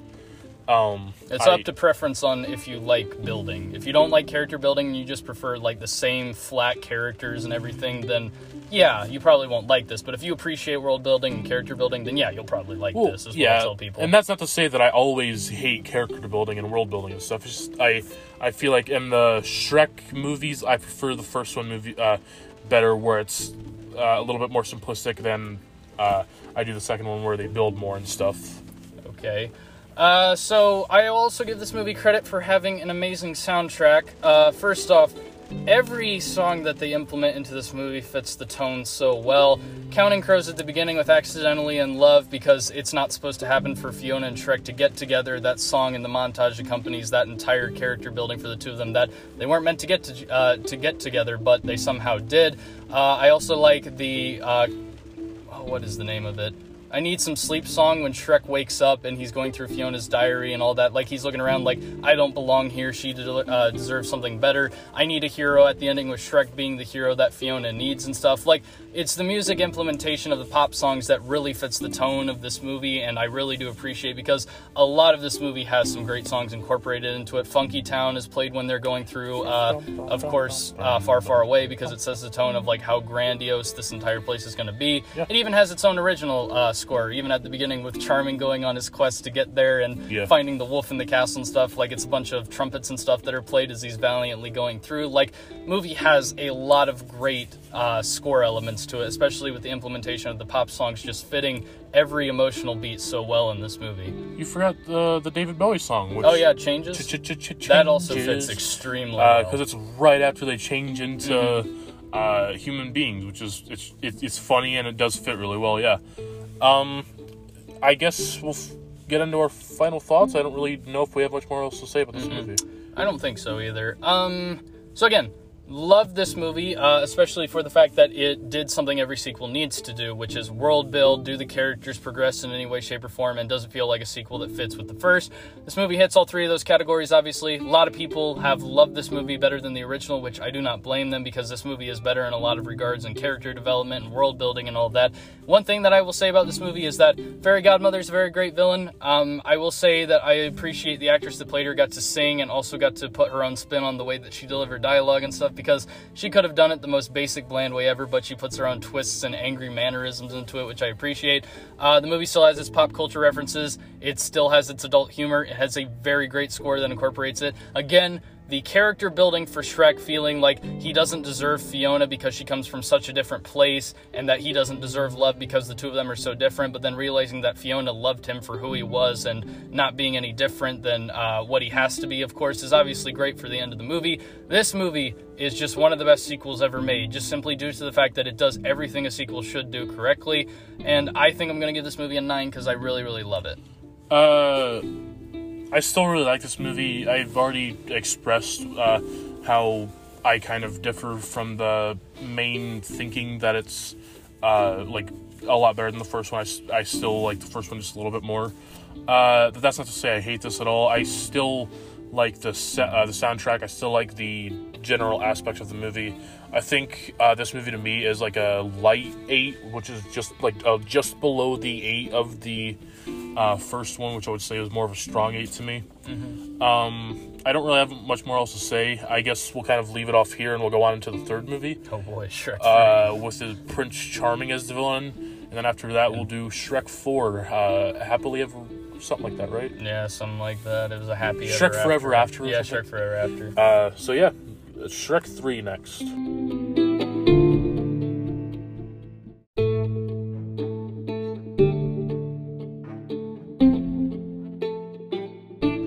Shrek the Third.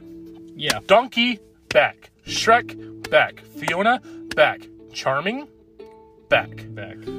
Um, so this movie is kind of a an odd black sheep. It's I guess it kind of fits in with that meme of the shopping cart wheels. Each wheel is uh, works fine, and there's the one oddball wheel. That kind of reminded me of that meme. This did because it's a quadrology. Yeah. Um. So this has always been I'm re- such a boomer. this has been referred to as the Cars 2 of the Shrek franchise. Ugh. Yeah, a lot of people don't like this one, and I do not blame them because after rewatching it, this movie just does not fit at all with the Shrek franchise. Uh, one thing I'll say about it is around this time was when Shrek was huge. He was the merchandise king of everything. He had his Video own games. yeah, video games exclusive brand products like Twinkies with green filling Oh in them God, and stuff. forgot about that. Uh, he had the uh, Christmas special, the Halloween special, the uh, I think the Shrek Shrek rap music video maybe. I don't know. that was- that was after Shrek Forever. After. that has to be way after because that was Okay. YouTube. Yeah, I guess. Um, but anyway, Shrek was huge at the time, and of course, with Shrek 2 making a ton of money, it only made sense for them to make a third film. The only thing was, the original director had decided he was not going to return, and they decided to go and try and find somebody else to make the third Shrek film. But the only thing is, it kind of seems like they didn't have any ideas for Shrek the Third because this movie legit recycles a lot of the same story. Not, I wouldn't say story beats, but recycles a lot of the same areas and even recycles not the same main villain, but one of the main side villains of the movie. This movie is kind of a dumpster fire in its themes. It doesn't really treat Shrek like a serious kind of movie that it should in some areas because the one thing I like about Shrek is all of the emotional beats in each of the movies are played off as kind of serious for Shrek, and it's a learning curve for him and an arc for him. But in this movie, most of the serious emotional beats are played off for laughs and are not taken serious at all. Kind of bugs me because it doesn't fit Shrek as a franchise of, yeah, there can be funny jokes and it's still a comedy that's a satire against all of these fairy tale creatures and stuff, but at the same time, it gets serious when it has to be. So Shrek the Third. Where do I even begin with this plot? Um, so basically, King Harold has died, and Shrek is supposed to be next in line for king. But obviously, Shrek does not want to be king because an ogre being king just does not fit in with the land in which they live. So he goes on a quest to find this kid named Arthur and bring him back as the new heir far, far away. But meanwhile, Prince Charming is like, hey man, I kind of wanted the throne. It was supposed to be for me. My happily, uh, happily ever after got ruined, and so he's on a quest to stop Shrek and them from bringing Arthur back and take over far, far away. Prince Charming is has been dwindled down to doing uh, theater, Yeah. but like dinner theater, so it's not good. Yeah.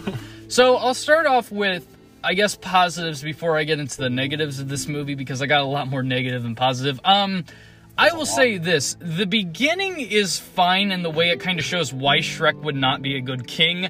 Uh, it plays a pretty good song at the beginning, which is "Royal Pain." I even like the lyrics that kick it off. Um, in Shrek 2, when Shrek is uh, waking up and going through Fiona's room, the song "I Need Some Sleep" is playing, and then in this movie, it opens with that song that goes, "I got some sleep and I needed it, not a lot, just a little bit." I'm like, okay, that kind of feeds into like the whole thing that Shrek needed time to grow into the person and realize he was an ogre, but now he has to kind of wake up and take off, uh, take on this new Royal Pain life because the name of the song is Royal Pain. We see Shrek try to knight somebody and he puts the sword through him. It looks like. Um, then we see him throw a bottle at a ship. The mast catches He's- on fire. He's supposed to be Yeah. like doing the break the bottle to send the ship off. Instead, he throws the bottle, busts out like this whole part of the ship, Yeah. and somehow it catches on fire. Yeah, um, he even ends up having to be dressed up all fancy and pompous at one point, and he can't reach his butt, so he has. You can say ass Hayden. Well, yeah, he has somebody go and itch it for him, which creates a whole disaster of like uh, pieces of clothes falling off and causing everybody to fall down and such, and stuff to catch on fire. Classic. And Shrek is finally tired of it. He's like, okay, an ogre cannot be king for sure. But Fiona is like, well, we are always going to go back to the swamp. It's just until my dad gets better and stuff. And then she kind of drops the bombshell of like, how would you feel if it wasn't just us returning to the swamp? And he thinks, oh, it's just Donkey, obviously, that she's Yeah. referring to. But she's like, no, no, no, like little ogre feet would be there. And Shrek kind of has that moment of like, ah, well, Fiona, don't you think it's a little early to have a baby and stuff? And then finally, uh, it sets into motion the whole King Harold is dying thing. And then, of course, after that is when the quest begins for him to go and find Arthur. Now, I'll say this about the positives of it. The opening does set up the fact and show that Shrek would not be a good king. An ogre is not fit to be king whatsoever because Shrek is so awkward in everything he would have to do. Yeah. So I like that for him. That's a very good setup. I think that Mike Myers is still doing very good as Shrek in this movie. It's just a shame that they kind of assassinated the themes for his character in this movie. I, well, I still That's a think good way to put it. yeah, I like Fiona in this movie too because she's dealing with the fact that she isn't really sure if Shrek is really on board with having kids, and she and Shrek is even kind of dealing with the fact that like, will I be a good father because I've been an ogre my entire life. His father tried to eat him as a kid, so obviously he's kind of like, I don't want to be like him. We all have that. Yeah. um, I can understand why they brought Prince Charming back, but my goodness, he does not work as a villain whatsoever. This guy really should. That's why he's not in the yeah. movie as much as he could. Um, he really is better off as a side villain. Like, he works in that capacity. To make him the main villain in this movie, I just had a lot of issues with because, first off, Charming realistically is not really built enough to be a main villain. He's just a spoiled brat that thinks he deserves the throne. And outside of that, he's not intimidating, he doesn't really pose a threat to Shrek, and everybody mocks and ridicules him. He's not powerful at all in the sense of like Lord Farquaad that had an entire army of guards and stuff at his will, Fairy Godmother who had the magic wand, or even Rumpelstiltskin who had a bunch of wishes and uh, magical contracts. But what's Charming got? Terrible vocal singing and theater. That is his only advantage, and then some villains that are very lukewarm on him. That's about it. I, I think it's that he's a good public speaker, so he was able to get all these ba- these people on his side. Oh Yeah. my god, he's Hitler. Yeah, basically. Um, but the thing is, yeah, he doesn't work as a main villain. I always liked Charming as a side villain. In fact, I kind of wish he wasn't in this movie at all. What I would have liked is for each of the Shrek films to finally move on and grow and have their own fairy tale villains for each film. But they didn't really have a choice, I guess, with this. They're like, oh yeah, we can't just throw Charming to the side, and I guess I understand that. But at the same time, he's so weak. There's nothing about him that's intimidating as a villain. There's nothing about him that I can take him serious as a villain. Again, he's a spoiled brat that gets ridiculed by everybody and made fun of the entire film. And realistically, I don't buy the fact that this guy was able to woo over the villains because of the fact that he's just a moron. There's no way. Are you saying that his version of the beer hall putsch was not as good as Hitler's?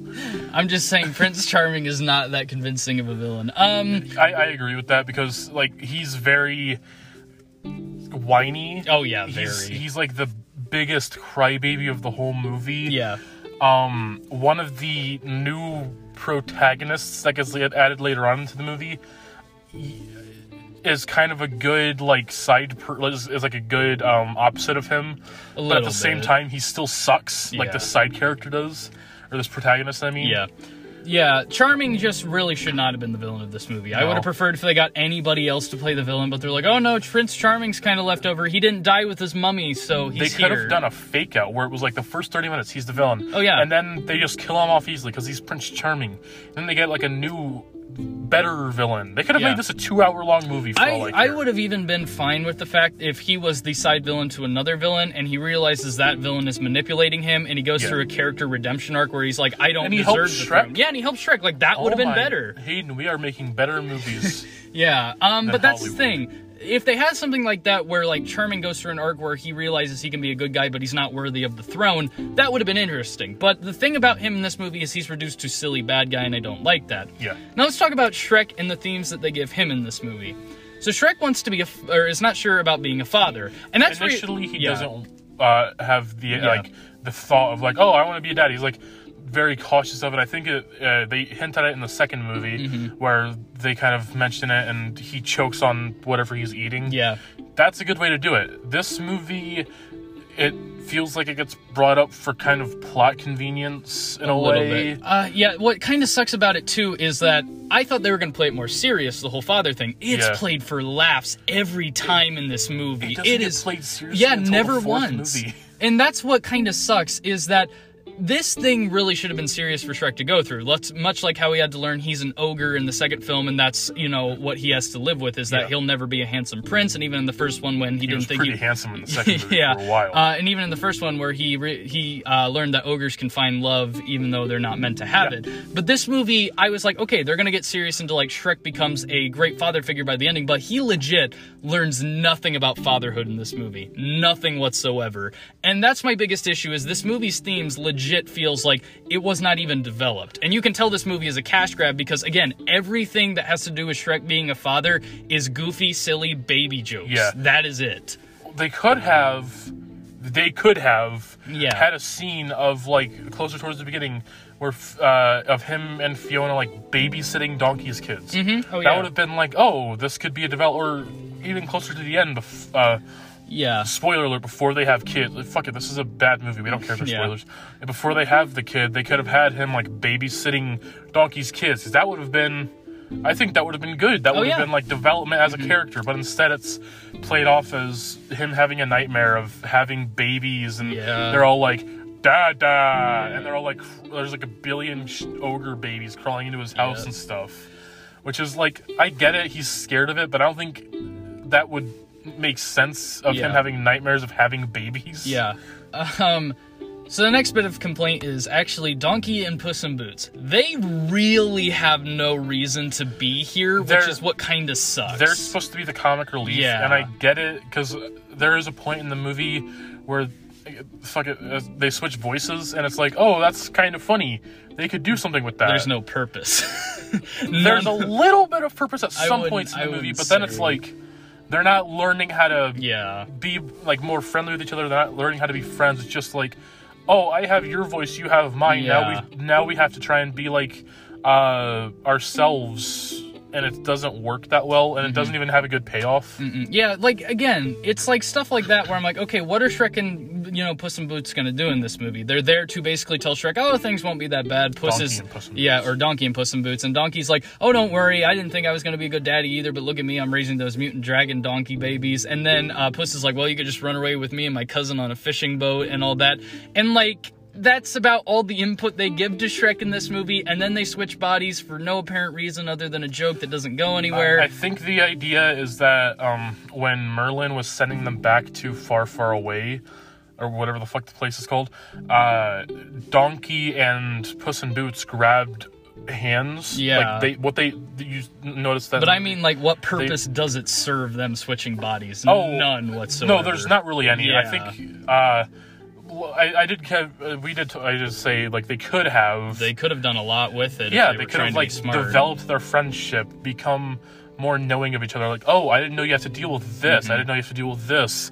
But instead, it's, oh, I am Donkey that talks like Antonio De- Banderas's Puss in Boots. Yeah. it's funny. Yeah, It's funny. That's about it.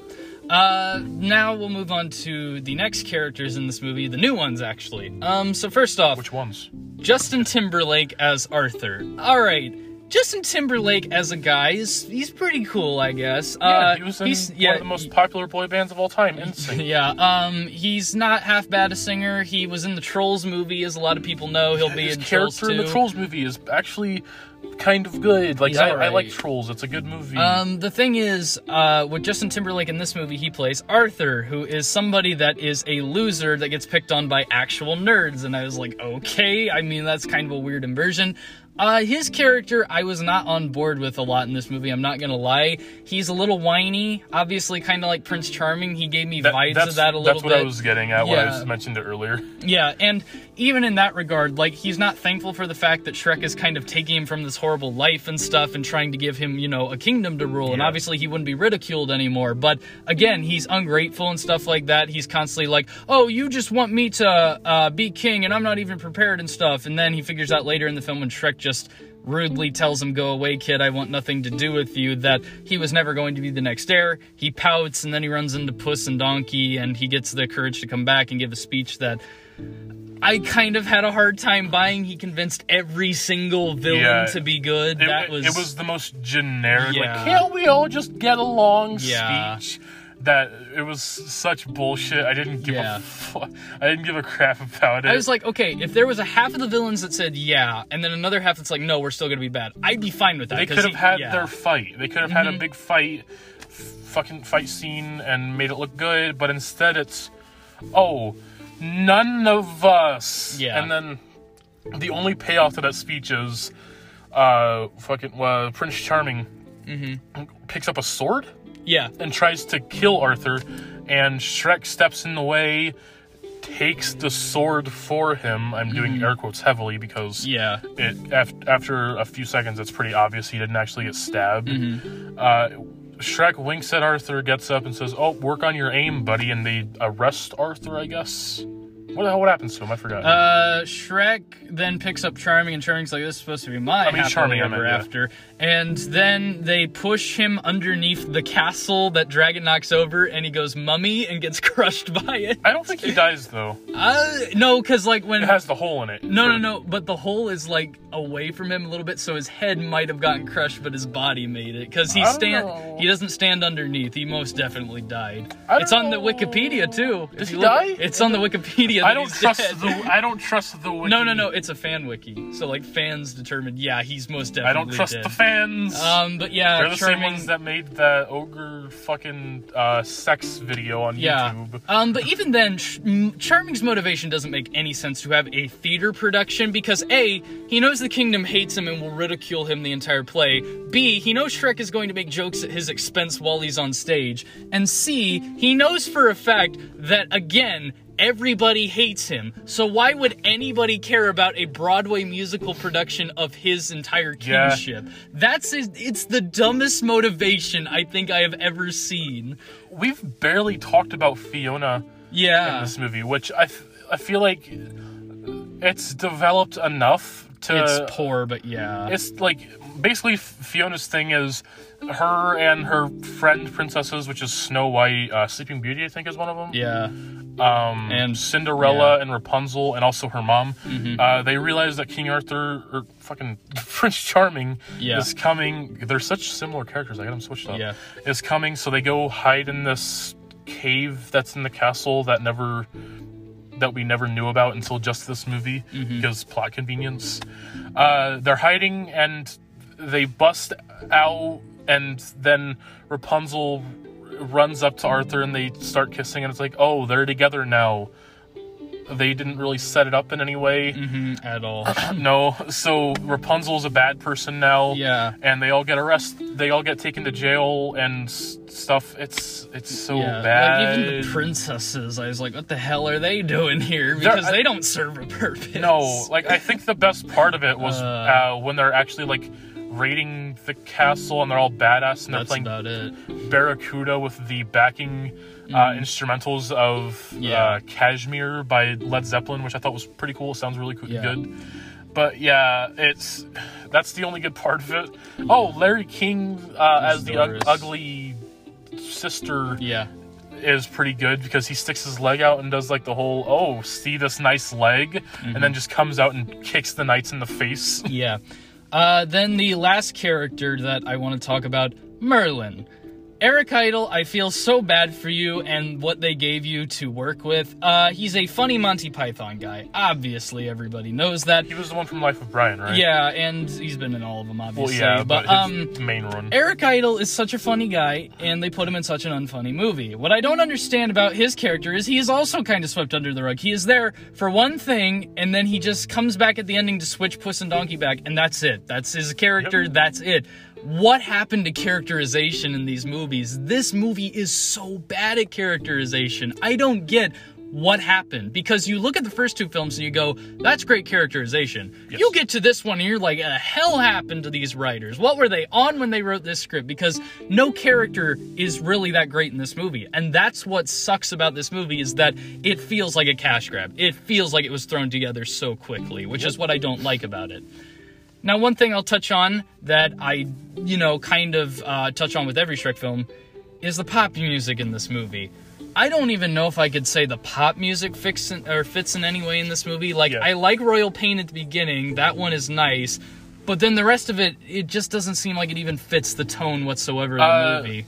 The only notable one that I can really think of that I enjoyed was, of like I, I had mentioned before, Barracuda with the instrumental of Kashmir by Led Zeppelin. Mm-hmm. I think that was good, even though it's kind of just like Yeah, for the princesses attacking the castle. yeah, I guess it's a good storming the castle song. pretty much. Uh, that's all I can say about it. Um, it's it's enjoyable to listen to. It's it's a good collaboration Yeah. of two songs sung by Fergie. Yeah. Um, Surprisingly, yeah, but then they have choices like Live and Let Die for King Harold's funeral. that was the worst. Yeah, one. I was like, why? Played Yeah. off as a joke, I think. Yeah, and then I I think, think. yeah, I think they only picked it because it had "die" in the name. Yeah. and he's dead. Wow, they that's could have smart. they could have brought Hallelujah by John, covered by John Cale back. That would have been a better fit. probably. Uh, but instead, it's frogs, Yeah, which I'm assuming are supposed to be his family, singing "Live and Let Die," and it doesn't fit that no, well. none whatsoever. I think it's still the original Paul McCartney version, which makes it even weirder. They could Yeah. have, like, they could have had a cover artist so that it was more froggy. Mm-hmm. I don't know, maybe made it more solemn. Um, I don't know. instead, it's the original James Bond theme where it's "Live and Let Die," which I do not want to hear at my funeral. Yeah. Um, another thing. Does this movie do any world building?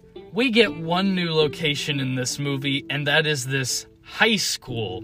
Worcestershire, Worcestershire. I don't get this. Why would I care about a high school in Shrek? I don't even like high school in general. Why would I care about this high school that because realistic? funny. Yeah, it, it realistically does nothing different from any other high school movie. The only thing is, oh look, they're in medieval times and they're Yeah. talking like normal high schoolers. And I'm like, okay, I don't care. You're doing nothing funny with this. Like John Krasinski is Lancelot in this movie at one He point. is? Yeah, that was John. And he also has some terrible jokes in the movies. He calls Arthur Lord of the Losers, and I was like, oh, that's a bad cringe right there. They That's a bad yeah, cringe. they legit thought that was a good line to throw in the movie. Um, there's even a moment that kind of just made me go, "What is wrong with this school?" Where everybody wants Arthur to die or to be thrown out because at one point Shrek picks him up and Arthur's like, "Please don't eat me," and everybody's like, "Eat him, eat him, Yeah. please." I'm like, why would he stay at this passive aggressive school and why Uh, like does this school exist? by his family. I know, but just this place is terrible. Uh, of course, it's a play on the whole King Arthur Oh, yeah. thing, but it could have been done better. And I think the joke is subversive expectations. Probably. So you're expecting, oh, King Arthur is this big, strong, knightly man, and instead he's this wimp. And it's like, okay, that's good, I guess, but how are they going to develop that? Or Are they going to Oh, have yeah. him become a bigger, stronger man? Instead, he's a whiny baby throughout the whole movie. Yes. And the joke is that, oh, maybe King Arthur's not as good as we thought he was. Which, Yeah.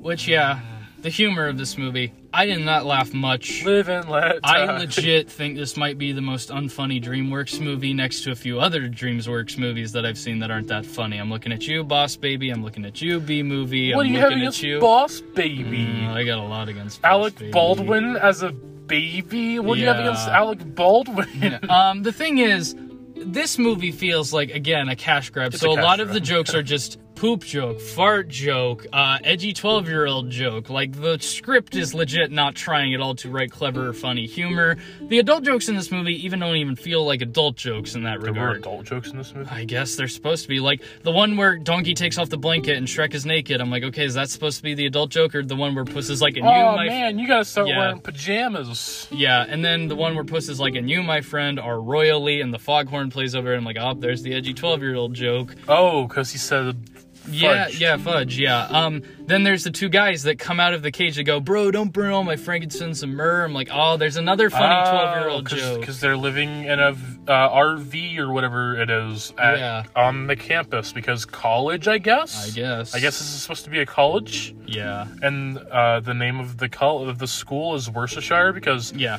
You know that sauce. Mhm, yeah. I, I don't know if it's an actual place. I don't. I don't know. either. Um, but yeah, even then, uh, the baby montage at the ending, this movie realistically doesn't exist, bec- uh, need to exist because Shrek 4 opens with a baby montage. You get the point of how stressing it is, and you know, like how Shrek is tired of it. In this movie, it happens at the ending, and legit, it, it's not even that great of a payoff. It just shows Shrek and Fiona are loving being parents. Like. That's it. That's about all you get out of this movie is they liked being parents. You don't get any compelling themes out of this movie. You don't get any good character development. You don't get any good world building. You barely get anything good out of this movie. Now, if I had to say some positives, because I know I skimmed over it, like I said, I like the idea that Shrek doesn't want to be king. It makes sense in his character to not want to be king. I like the fact that he's not on board with being a dad. I like the fact that he kind of struggles with that fact sometimes in the movie. It's just, it's never taken serious. There's even one line in this movie that is so on the nose where the, the one eyed guy is like, who thought that a monster like me deserves something as special as you? I'm like, dear God, do you just want to hit me in the head with a mallet at that point? Like, they took the little point that you can put on your nose yeah. and have that little uh, hammerhead that you hit with the hammer with. That's the nail. And then they hit the hammer with it. Yeah. And drove the nail into your skull and said, "You get it? Yeah, you get it? Do you get it? Yeah, do you get it? Because? I get it. Yeah. Do you get it? Yeah. Um I don't even know if I could say any more positive. I mean the animation's fine looking. Yeah, It looks- was- yeah, it it, looks looks Shrek. It, it looks Shrek, yeah. Um I don't know. That's about all positive I can say. This movie just failed on so many levels, and I'm not upset with people that say this movie shouldn't exist because it really shouldn't. It, you could easily put Shrek Forever After. Yeah. I mean, they don't even call it Shrek 4, do they? They just call it Shrek, Shrek Forever, Forever After. After, yeah. So easily, Shrek the Third could be taken out, and you could just do Shrek, Shrek 2, Shrek Forever After. Yeah. Why didn't we just do that? I yeah, I don't get that either. I think that's kind of why Shrek 4 works is it doesn't acknowledge the events of 3. The only things that it acknowledges are the babies. Yeah, that's about it. And Even even, though then- Shrek yeah. 2 hints on the idea of the babies. Yeah.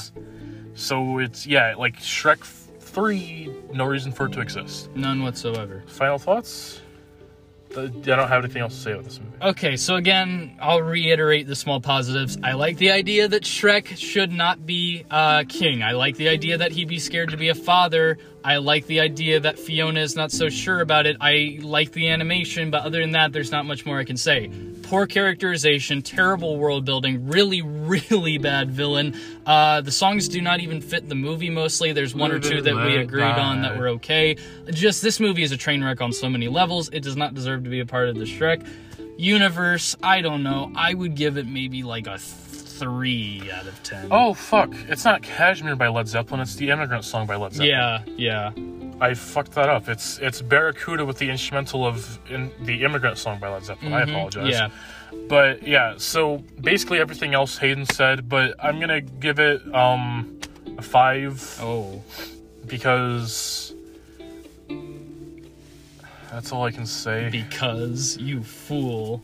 I I apologize. You know it's a three. Say it's a three, I apologize to the people who are going to listen to this and be like, "Why didn't Brian give it a three out of ten like Hayden did? Why didn't Brian give I'm it a one even out of 10 like confused I about did?" that. So, like, why? Yeah, see, I don't get that. Like, you know it's a three. Just say it's a 3 I'll give it a four. No, go three. Come on. Please. Why do you want me to give this Because thing- you know it's a three. Fine. I, I can see the look. Shrek Forever Third uh, is a th- oh, it's a three out of ten. I, I There- get, I yeah, get what there you're we going. go. I get what you're going with. Yeah, okay. Uh, people who listen to this, if you hate what we say about these things, it's just our opinion.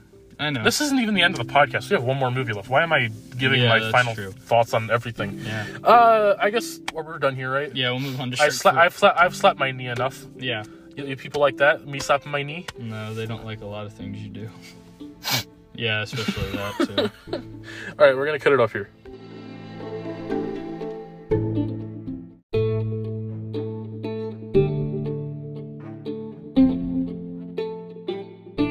Shrek Forever After. We're finally at the end, ladies and gentlemen. This is a four movie podcast, and I know that's gonna. Let's just get onto it. Okay. All right. So Shrek Forever After is one that a lot of people just assumed was bad because of Shrek 3. And I don't like that assumption because a lot of them have not really watched Shrek the Third. In fact, this film only made like 750 million compared to like the other ones that were making like almost billions of dollars. But that's the thing is, I can't believe a lot of people just 750 million? Yeah, That's like, not horrible. That's not horrible, but still, I can't believe that a lot of people don't remember this movie because heck, I remembered a lot of it better than Shrek 3. Um, here's the the, most I remember about this movie is my family getting it on DVD, Mm-hmm. watching it once and never watching it again, and I don't know why. yeah, like I don't even know where our DVD for it ended up. Yeah, like I would take this movie over Shrek the Third. Um, the thing is, I think this movie's kind of underrated in some aspects. Yeah, it's not great, obviously, but there are some things to It's it that good, do though. make it better than Shrek.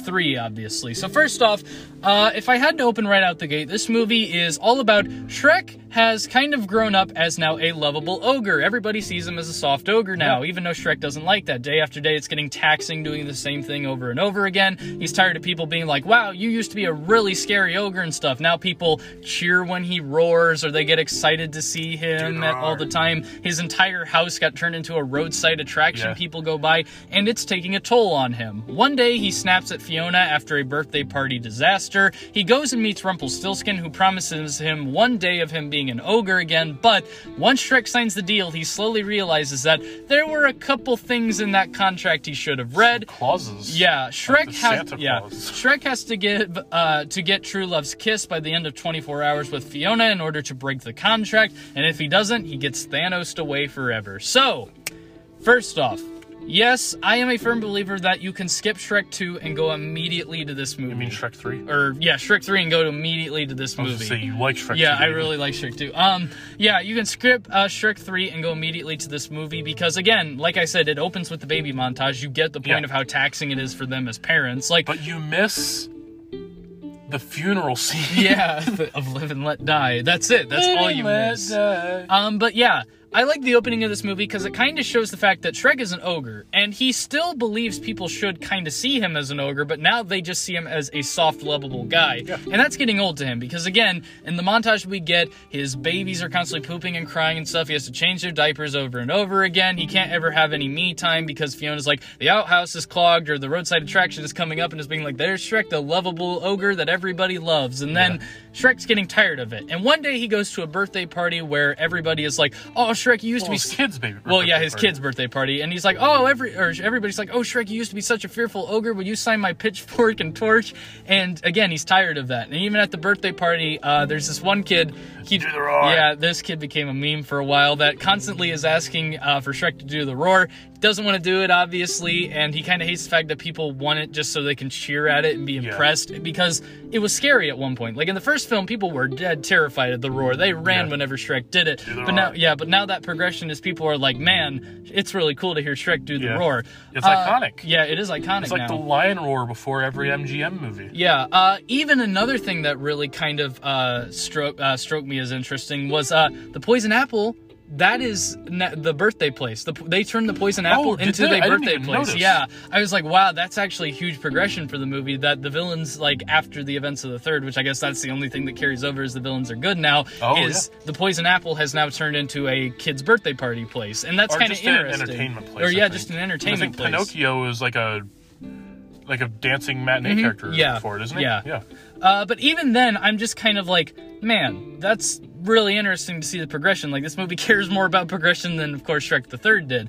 And finally, Shrek snaps after all of this bad stuff keeps happening. The cake gets eaten, his kids are crying, the guy's still asking to do the roar, Donkey's annoying him, and he snaps and does the roar. Everybody cheers. They find another cake. He smashes it and walks outside. And he's like, I used to be an ogre, but now everybody sees me as a jolly green joke. And Fiona's like, You've got a beautiful family and stuff. He's just, and then he says one of the most harsh things in the series. Uh, he's like, I just wish things would go back to the way they used to be. And Fiona's like, Before you rescue me from the tower. And he goes, Exactly. That's cold. He was a Really, real ogre. Yeah, there. he was a really uh, real ogre there, and I don't blame him because again, people still uh, should understand he is an ogre. He's not going to be like the nice, lovable guy everybody wants. He's going to get He's not angry gonna be because the king. yeah, he's not going to be the king. He's not going to be a great guy. He is still an ogre, and yeah, he's a changed ogre. He's not as bad as he used to be, but he's still going to have ogre tendencies of getting mad when people annoy him, and people need to kind of realize that. But uh, he storms off and meets the villain of this movie, who I love so much, Rumpelstiltskin.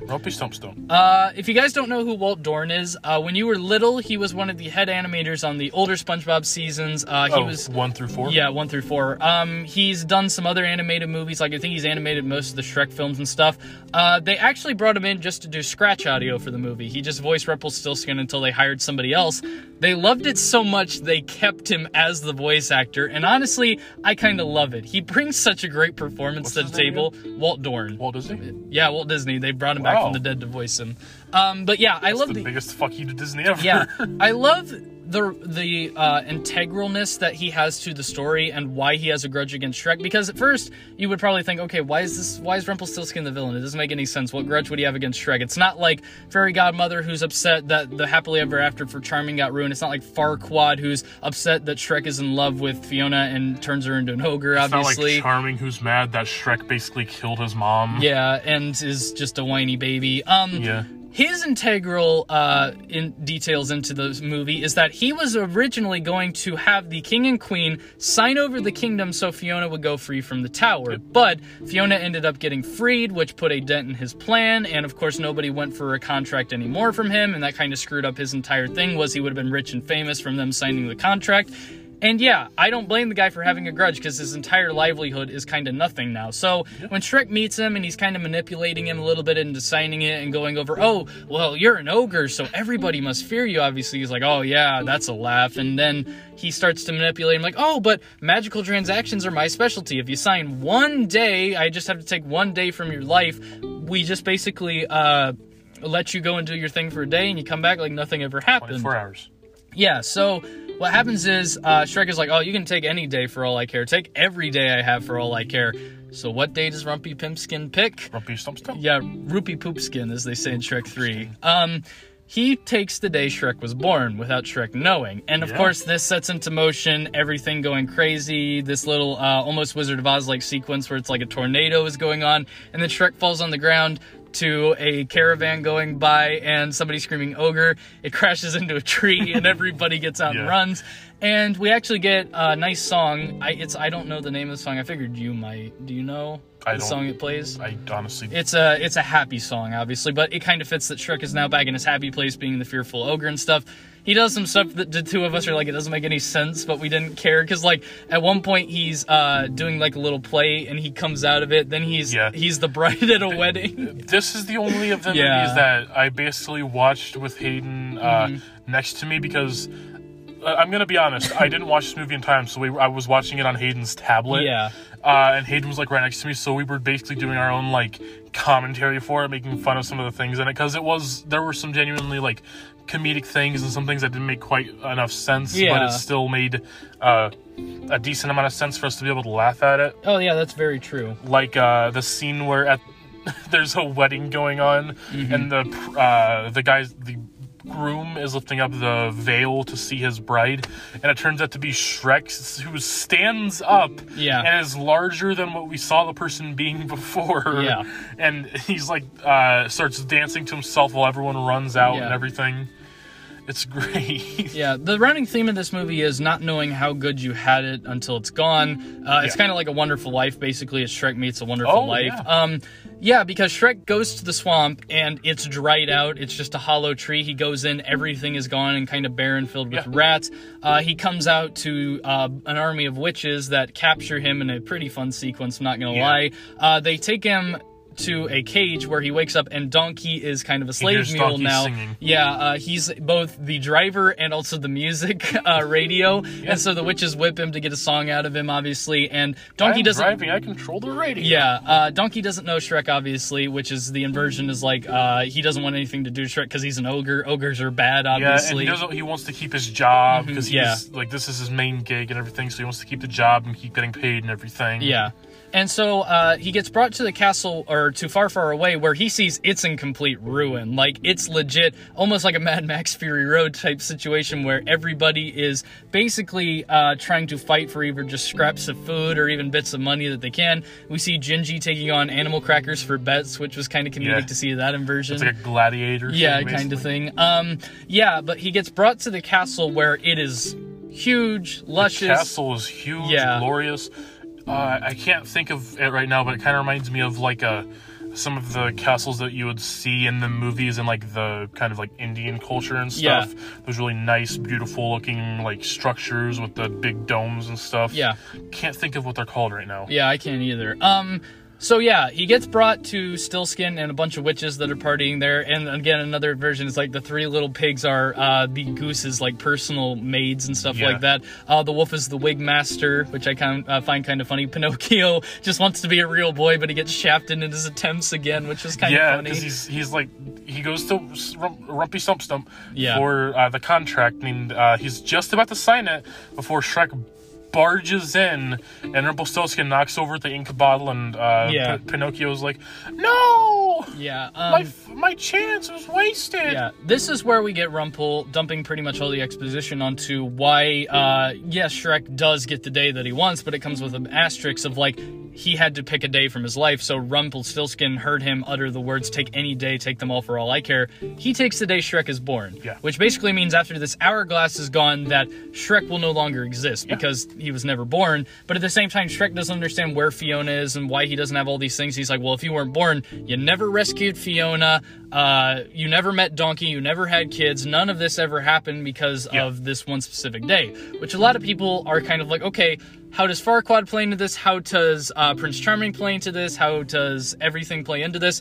This is what I picked up on. So again, Farquaad would have had to send knights to rescue Fiona, and they were all incompetent, dumb knights that the dragon easily could have took out. Well, and I- technically, Shrek was incompetent. Yeah, was too, incompetent He got too. lucky. Mhm, yeah, and uh, at some point, I would imagine that once uh, Rumpelstiltskin took over, he probably wiped out Farquaad and most of his kingdom because Yeah. he had the dragon in power and I was hoping we would get that throwback and have like Farquaad be like Mm-hmm. Yeah. a servant to Rumpelstiltskin or something. Yeah. I felt like that would have been funny, and then maybe have like the fairy godmother be like a um snake oil salesman, like one of those. Yeah, yeah. Um, That would have been uh, Yeah, a good idea. because a lot of people are like, well, wouldn't Prince Charming still rescue uh, Fiona? No, because once the kingdom was signed over by uh, Harold and uh, Lillian, I think is her name, freed. they got Thanos, and he basically became ruler. And of course, Fairy Godmother was only after the throne, and she can't get it from Stiltskin, so Charming would realistically have no reason to go after Fiona at all Yeah. because the crown is not there anymore. Which is why she could have became a snake oil Yeah, salesman. Like they thought this out, people. It's not like they didn't before this happened. They obviously knew what I- they would have I- to do. I just personally wish they would have thrown some like Small cameos. throw, yeah, small cameos, have like what I said, like the snake oil salesman, have like the servant and stuff. Mm-hmm. Yeah, That would have been great. yeah. Um, so yeah, after this, we get into a sequence where Shrek tries to escape, and he gets on the witch's broom and rescues Donkey, and uh, he rescues Donkey, but Donkey's running like, "Please take my wallet, take my wallet." Um, what does he say? I'm being ass snapped. I think yeah, is what he says. That, which that fucking got me. I was Yeah, watching this was movie and I was funny. like, ah, he said ass snapped, and I don't know why it got me. I think it's just the twelve year old side of me. It was like, oh, ass snapped. That's funny because bad words are funny, Hayden. yeah, We're all adults here. Bad words are funny. That's why I say so many bad words, like uh, taxes. Yeah, taxes. Um, yeah, but then of course, uh, Donkey runs away from him, obviously, and Shrek goes to sit down on a log, and he pulls out the little doll Felicia has, and he sheds a tear. And this is, in fact, the first time we ever see Shrek cry Yeah. in this franchise, and that kind of shows vulnerability. An ogre Yeah. does not cry. Toxic ogre masculinity. You shouldn't cry if you're an ogre. I- um, Toxic Ogre ogre masculinity. masculinity. Um, I made the joke when he started crying. I was like, "Oh, fairy godmother, just a tear away." That, that Yeah. would have been fucking great because it would have just have her appear like that. That would have been hilarious. And she's all like wearing like tattered clothes and stuff. Uh, but yeah, he, he sits down, he starts crying, looking at the doll, and Mm-hmm. uh, I think Donkey starts talking to him like, "Yeah, I, I cry all the time, man. Thinking of my grandma, thinking Yeah. of all these different things." It's uh, so Donkey. We know he's emotional. We know he's been emotional since the beginning, though. Yeah, um, that's another thing too that I found rather interesting was the fact that the movie kind of showed that Shrek is vulnerable now. He lost Yeah. something that he never really took for uh, granted or anything, and that's what kind of sucks. So then, of course, Donkey decides to help him, but Shrek is like, "Wait, she would still be in the tower, obviously, if nobody rescued her." He goes there and sees that it's all pretty much decayed. He goes to the wall and sees all of the uh, check marks on the wall and stuff, and, and shows how long Fiona had been there. And so uh, Shrek is like, I don't know where she would have gone, but she left the favor behind and stuff. The dragon's not there, the lava's all gone. And he's like, What happened to her? Well, Donkey goes into the forest and finds Waffles, gets knocked down a hole. Shrek follows them, and we find an army of ogres. So the inversion in this movie and the growth they give to Fiona is that after all these years of her being the damsel in distress, she finally got tired of nobody coming to rescue her. So she took matters into her own hand and went free and became kind of a badass warrior, basically. Yeah. And she leads this army of resistant, uh, resistance She fighting becomes ogres. a strong, independent woman. Yeah, and so that's great growth for Fiona because she basically didn't really have much besides damsel in distress. It felt like she could hold her own in some sequences, but she never got an evolution to this degree where she was full on badass, basically. Yeah. Uh, her character in this movie is actually really good because she has developed more as a basically warrior. She's basically in charge of all of these strong ogre men, but it's not like the whole "oh bow to me" thing. It's like Yeah. they're all relatively equals. Oh yeah, they're all strong. Yeah, because Yeah. this movie does better than what a lot of nowadays movies does, where Fiona is equal but still a badass character. Yeah, and Oh, she is yeah. a leader technically Yeah. because she was the one that started this revolution. Yeah. And the way that like most leaders who start revolutions would be the ones that everyone follows, follow the leader. Mm-hmm. Yeah. But at the same time, she's one of those leaders that still keeps herself relatively equal and has her own little like round table of people that she talks to. Like Very John true. Mm-hmm. Hamm's character. Uh, is Jane Lynch's character one of the ones of her round table? Yeah, yeah, she's one of the ogres, and then of course There's uh, Craig Robinson as the yeah, cook. Cookie. Uh, he's he's the best. Yeah, Because he's just funny. He's got his chimichangas and stuff. yeah, uh, Shrek finally gets to this area Mm-hmm. and he sees all these ogre people and he's oh do you uh ask he's asking about Fiona right Mm-hmm. so he's asking about Fiona and then he finally sees her and he's like runs up to her and starts gets kicked in the face by her yeah, which is great because she's uh basically doesn't know who he is at this point and he thinks she might know who he is because you know yeah. false memories or something. I Yeah. don't know. But yeah, so he's trying to get back with her throughout this whole sequence in the movie. Meanwhile, all these other ogres are trying to get him to join the resistance. He's get he gets pushed with Cookie, and we do see a lot of sequences of Shrek and Fiona like tr- actually getting along, Yeah, bonding a little bit. bonding. Yeah, But she, still pushes him away every time. because she has, I guess, boundary issues because she got pushed away by her family or something. Yeah, and she true love never came. True so love why, never why came, would so it she had to make her yeah, way out of there. Why would it come now? Yeah, Obviously. uh, there, I think the first time we really see him try to get to her after she kicks him in the face is when he's in her room and he's talking to uh, Puss, uh, who is no longer in boots. Instead, Yeah. he's Puss wearing a scarf, I guess. Yeah, he's Necktie. fat. Uh, yeah, he's fat. He's, he, He's a that's, chonker, as I call it. that is probably one of the jokes that kind of falls flat because it's oh, Cat was skinny and and agile. Now he's fat. Like Fat Thor. yeah, it- That's all it is. He's the fat Thor of this movie, but I don't think they make the biggest point out of it. Like they do bring it up a little bit, but they don't make a Yeah. big point out of it like the Avengers Endgame did. Yeah. Uh, he yeah. So there's that, and he, she comes in and sees him talking to Puss, and they he tries to give her this gift basket of slugs and all these different things. Uh, he keeps trying to kiss her, which is the whole point of oh he needs true love's kiss to be able to break this uh, spell that S- Stump Stump Yeah. has put him under, and she doesn't want to because she doesn't know who he is. He's this new guy, uh, and as it afterwards, he basically gets put with Cookie. They're going through the whole resistance thing. Uh, Cookie even finds the box of slugs Yeah. and says, "Oh, probably just some guy trying to get with her again." Yeah. And after that, he Trains with he her. finds out that he needs Yeah. to find a way to get into her heart and trains with her. And this sequence is kind of like funny and nice because it does show that he does want to be with her. So he is uh, changing, exchanging blows with her. They're like punching each other in the face and stuff. Yeah. But they never kiss. No. Because they're not quite uh, at true love yet. No, but they bond over the shoe tying method, obviously, which I thought was really Yeah. nice because that kind of shows that the two of them do really know a whole lot about each other. And then Puss sees it, of course, is like you ask, you must go to her, say something about the curse, obviously. But Fiona's trying to plan this. Uh, basically, it's an ambush, and so.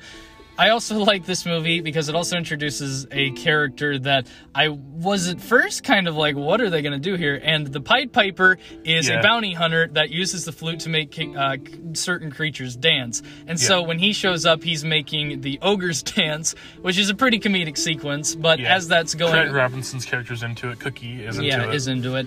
Um, but at the same time, we see Shrek and Fiona. Fiona's like, "How do you know about the curse and stuff?" She's like, "You know nothing about me." And he goes over all of the stuff. Like, "I know that you sleep next to candlelight because you're afraid of waking up in that tower again. I know when you make a wish, you scrunch up your nose and cross your fingers."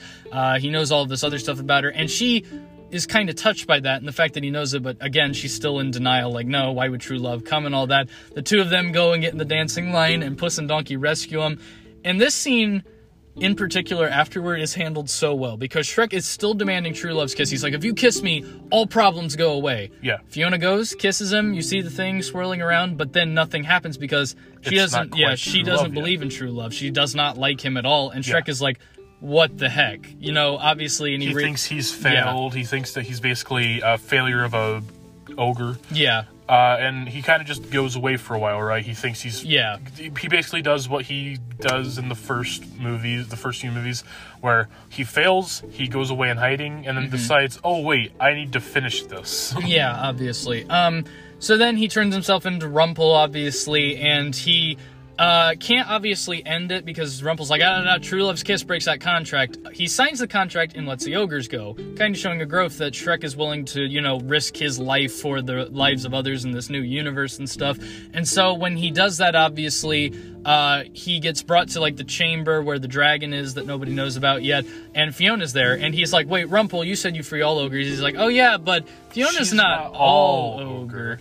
And Rumpel is just It's all ogre now. Yeah, he's so damn smart in this movie, and I love it because he's thought smarter than me. he's thought about every little detail in this movie, and I love it. Like, charming, get out of line, He's Rumpelstiltskin. basically a devil's advocate Yeah, character because he thinks yeah. of all these things that you wouldn't normally think of. Mhm, yeah, Uh, yeah, so they're chained up together, and it's it's the classic one person pulls and the other person gets pulled back and stuff. I think that's been done in movies before, right? yeah, Uh, can't think of any examples because dumb brain. yeah, but um, anyways, the two of them work together to tie up Dragon and all that, Yeah. and then the fight sequence with the witches and the ogres. Uh, Rumpelstiltskin tries to fly away, but it doesn't work out for him, and then.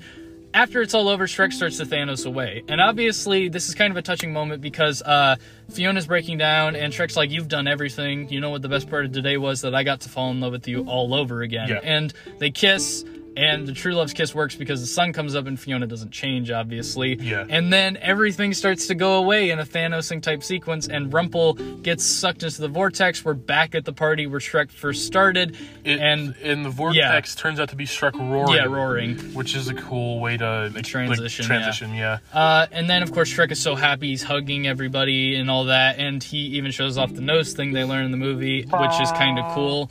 Uh, then at the ending, we have probably the best line of the series where uh, Shrek is like, I always thought I rescued you from the Dragon's Keep. She's like, You did. And he's like, No, you rescued me, Fiona.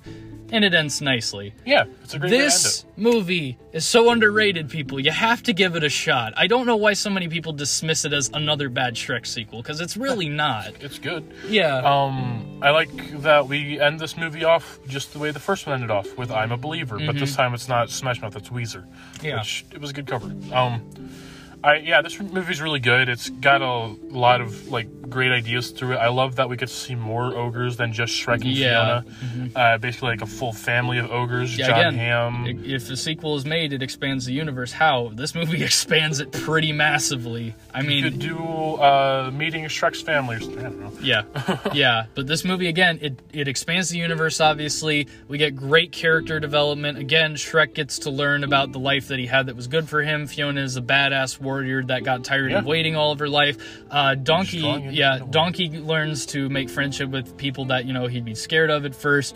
Uh, Rumpelstiltskin is obviously the one step ahead devil's advocate, uh, advocate villain. Uh, even the pop song is in this movie. I'll give some credit because again, they kind of fit the thematic purposes of each of the sequences and stuff. Even the ending with "I'm a Believer" coming back that fits Shrek so well as a series Yeah. because that's kind of the theme song, obviously, when you Yeah. think of Shrek. Uh, I don't. Uh, I guess. Do you want to get into final thoughts? I don't really know if we have much else to say about this movie other than Yeah, that it's a good sequel. Um, the animation's very good too. Yeah. I'm surprised this one has actually aged extremely well. I was I was really shocked because First one, second. I mean, they've all aged pretty Yeah, well, pretty even well. though the third one's not as good of a movie. No. Uh, but yeah, I think a lot of people need to see this one more. Uh, I think that a lot of people need to realize this isn't just a bad Shrek film. There are a lot of good things to it. Uh, it has very good themes. It has a very good and compelling Shrek written character. It has a good character written for Fiona. It has a very great villain that a lot of people need to just see this movie for because Walt Dohrn poured his heart and soul into this character. This movie is fantabulous. I, I love this movie. I, I just overall think that you guys need to give this movie a second chance. I'm going to give it a seven. I, I really like this right. movie. Uh, I, I really enjoyed this movie. I thought that as a Shrek sequel, it's one of the better ones. Uh, you can't beat Shrek 1 and 2 as a great pairing of movies. Um, it's way better than Shrek the Third. Oh, yeah. uh, this movie has really good animation, but that's most of Shrek movies have really good animation. Mm-hmm. Uh, it the cast is great. It's the music choices were great. Yeah. I think I would give this one like a six or seven. Okay. Uh, yeah. I don't have much else to say about it. Yeah. I enjoyed this movie. Shrek Forever After was a great choice. Shrek Shrek for this podcast was a great choice. And this is gonna go up on St. Patrick's Day now. Is it? Yeah, the seventeenth. All right. Um. So yeah. Uh.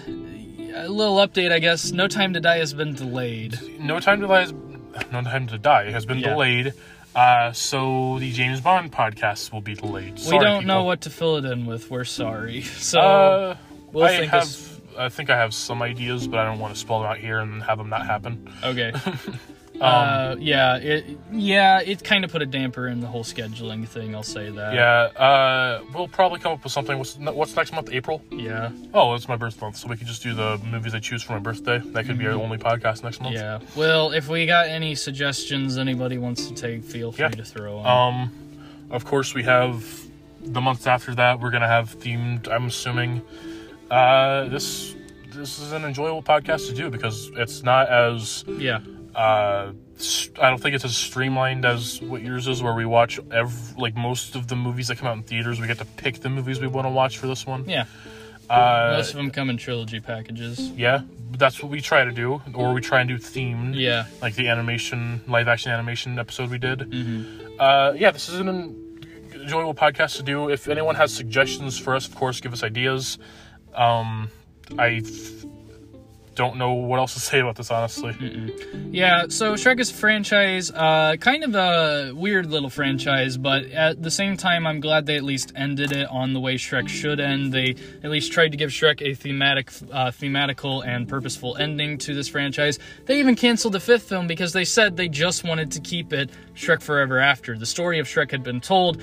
Obviously, Illumination's gonna reboot it. I'm not happy about it. A lot of people are not happy about it. Property. It's just my goodness. I don't know what that Illumination film is going to be like, but I'm sorry, people. Uh, we'll have to suffer. We can hope that they keep it true. They're they're also doing that Mario movie that might be good. I don't trust Illumination at Uh, all. I think they'll keep the Mario animation true to Mario. I don't No. know if they'll do the plot well. I think it's going to be Illumination's animation. I don't know. Every If- character design looks the same. If they're letting, if they're doing it with Nintendo, Nintendo's gonna want to keep creative I control hope. over it. I really hope Nintendo. Yeah. Well, yeah.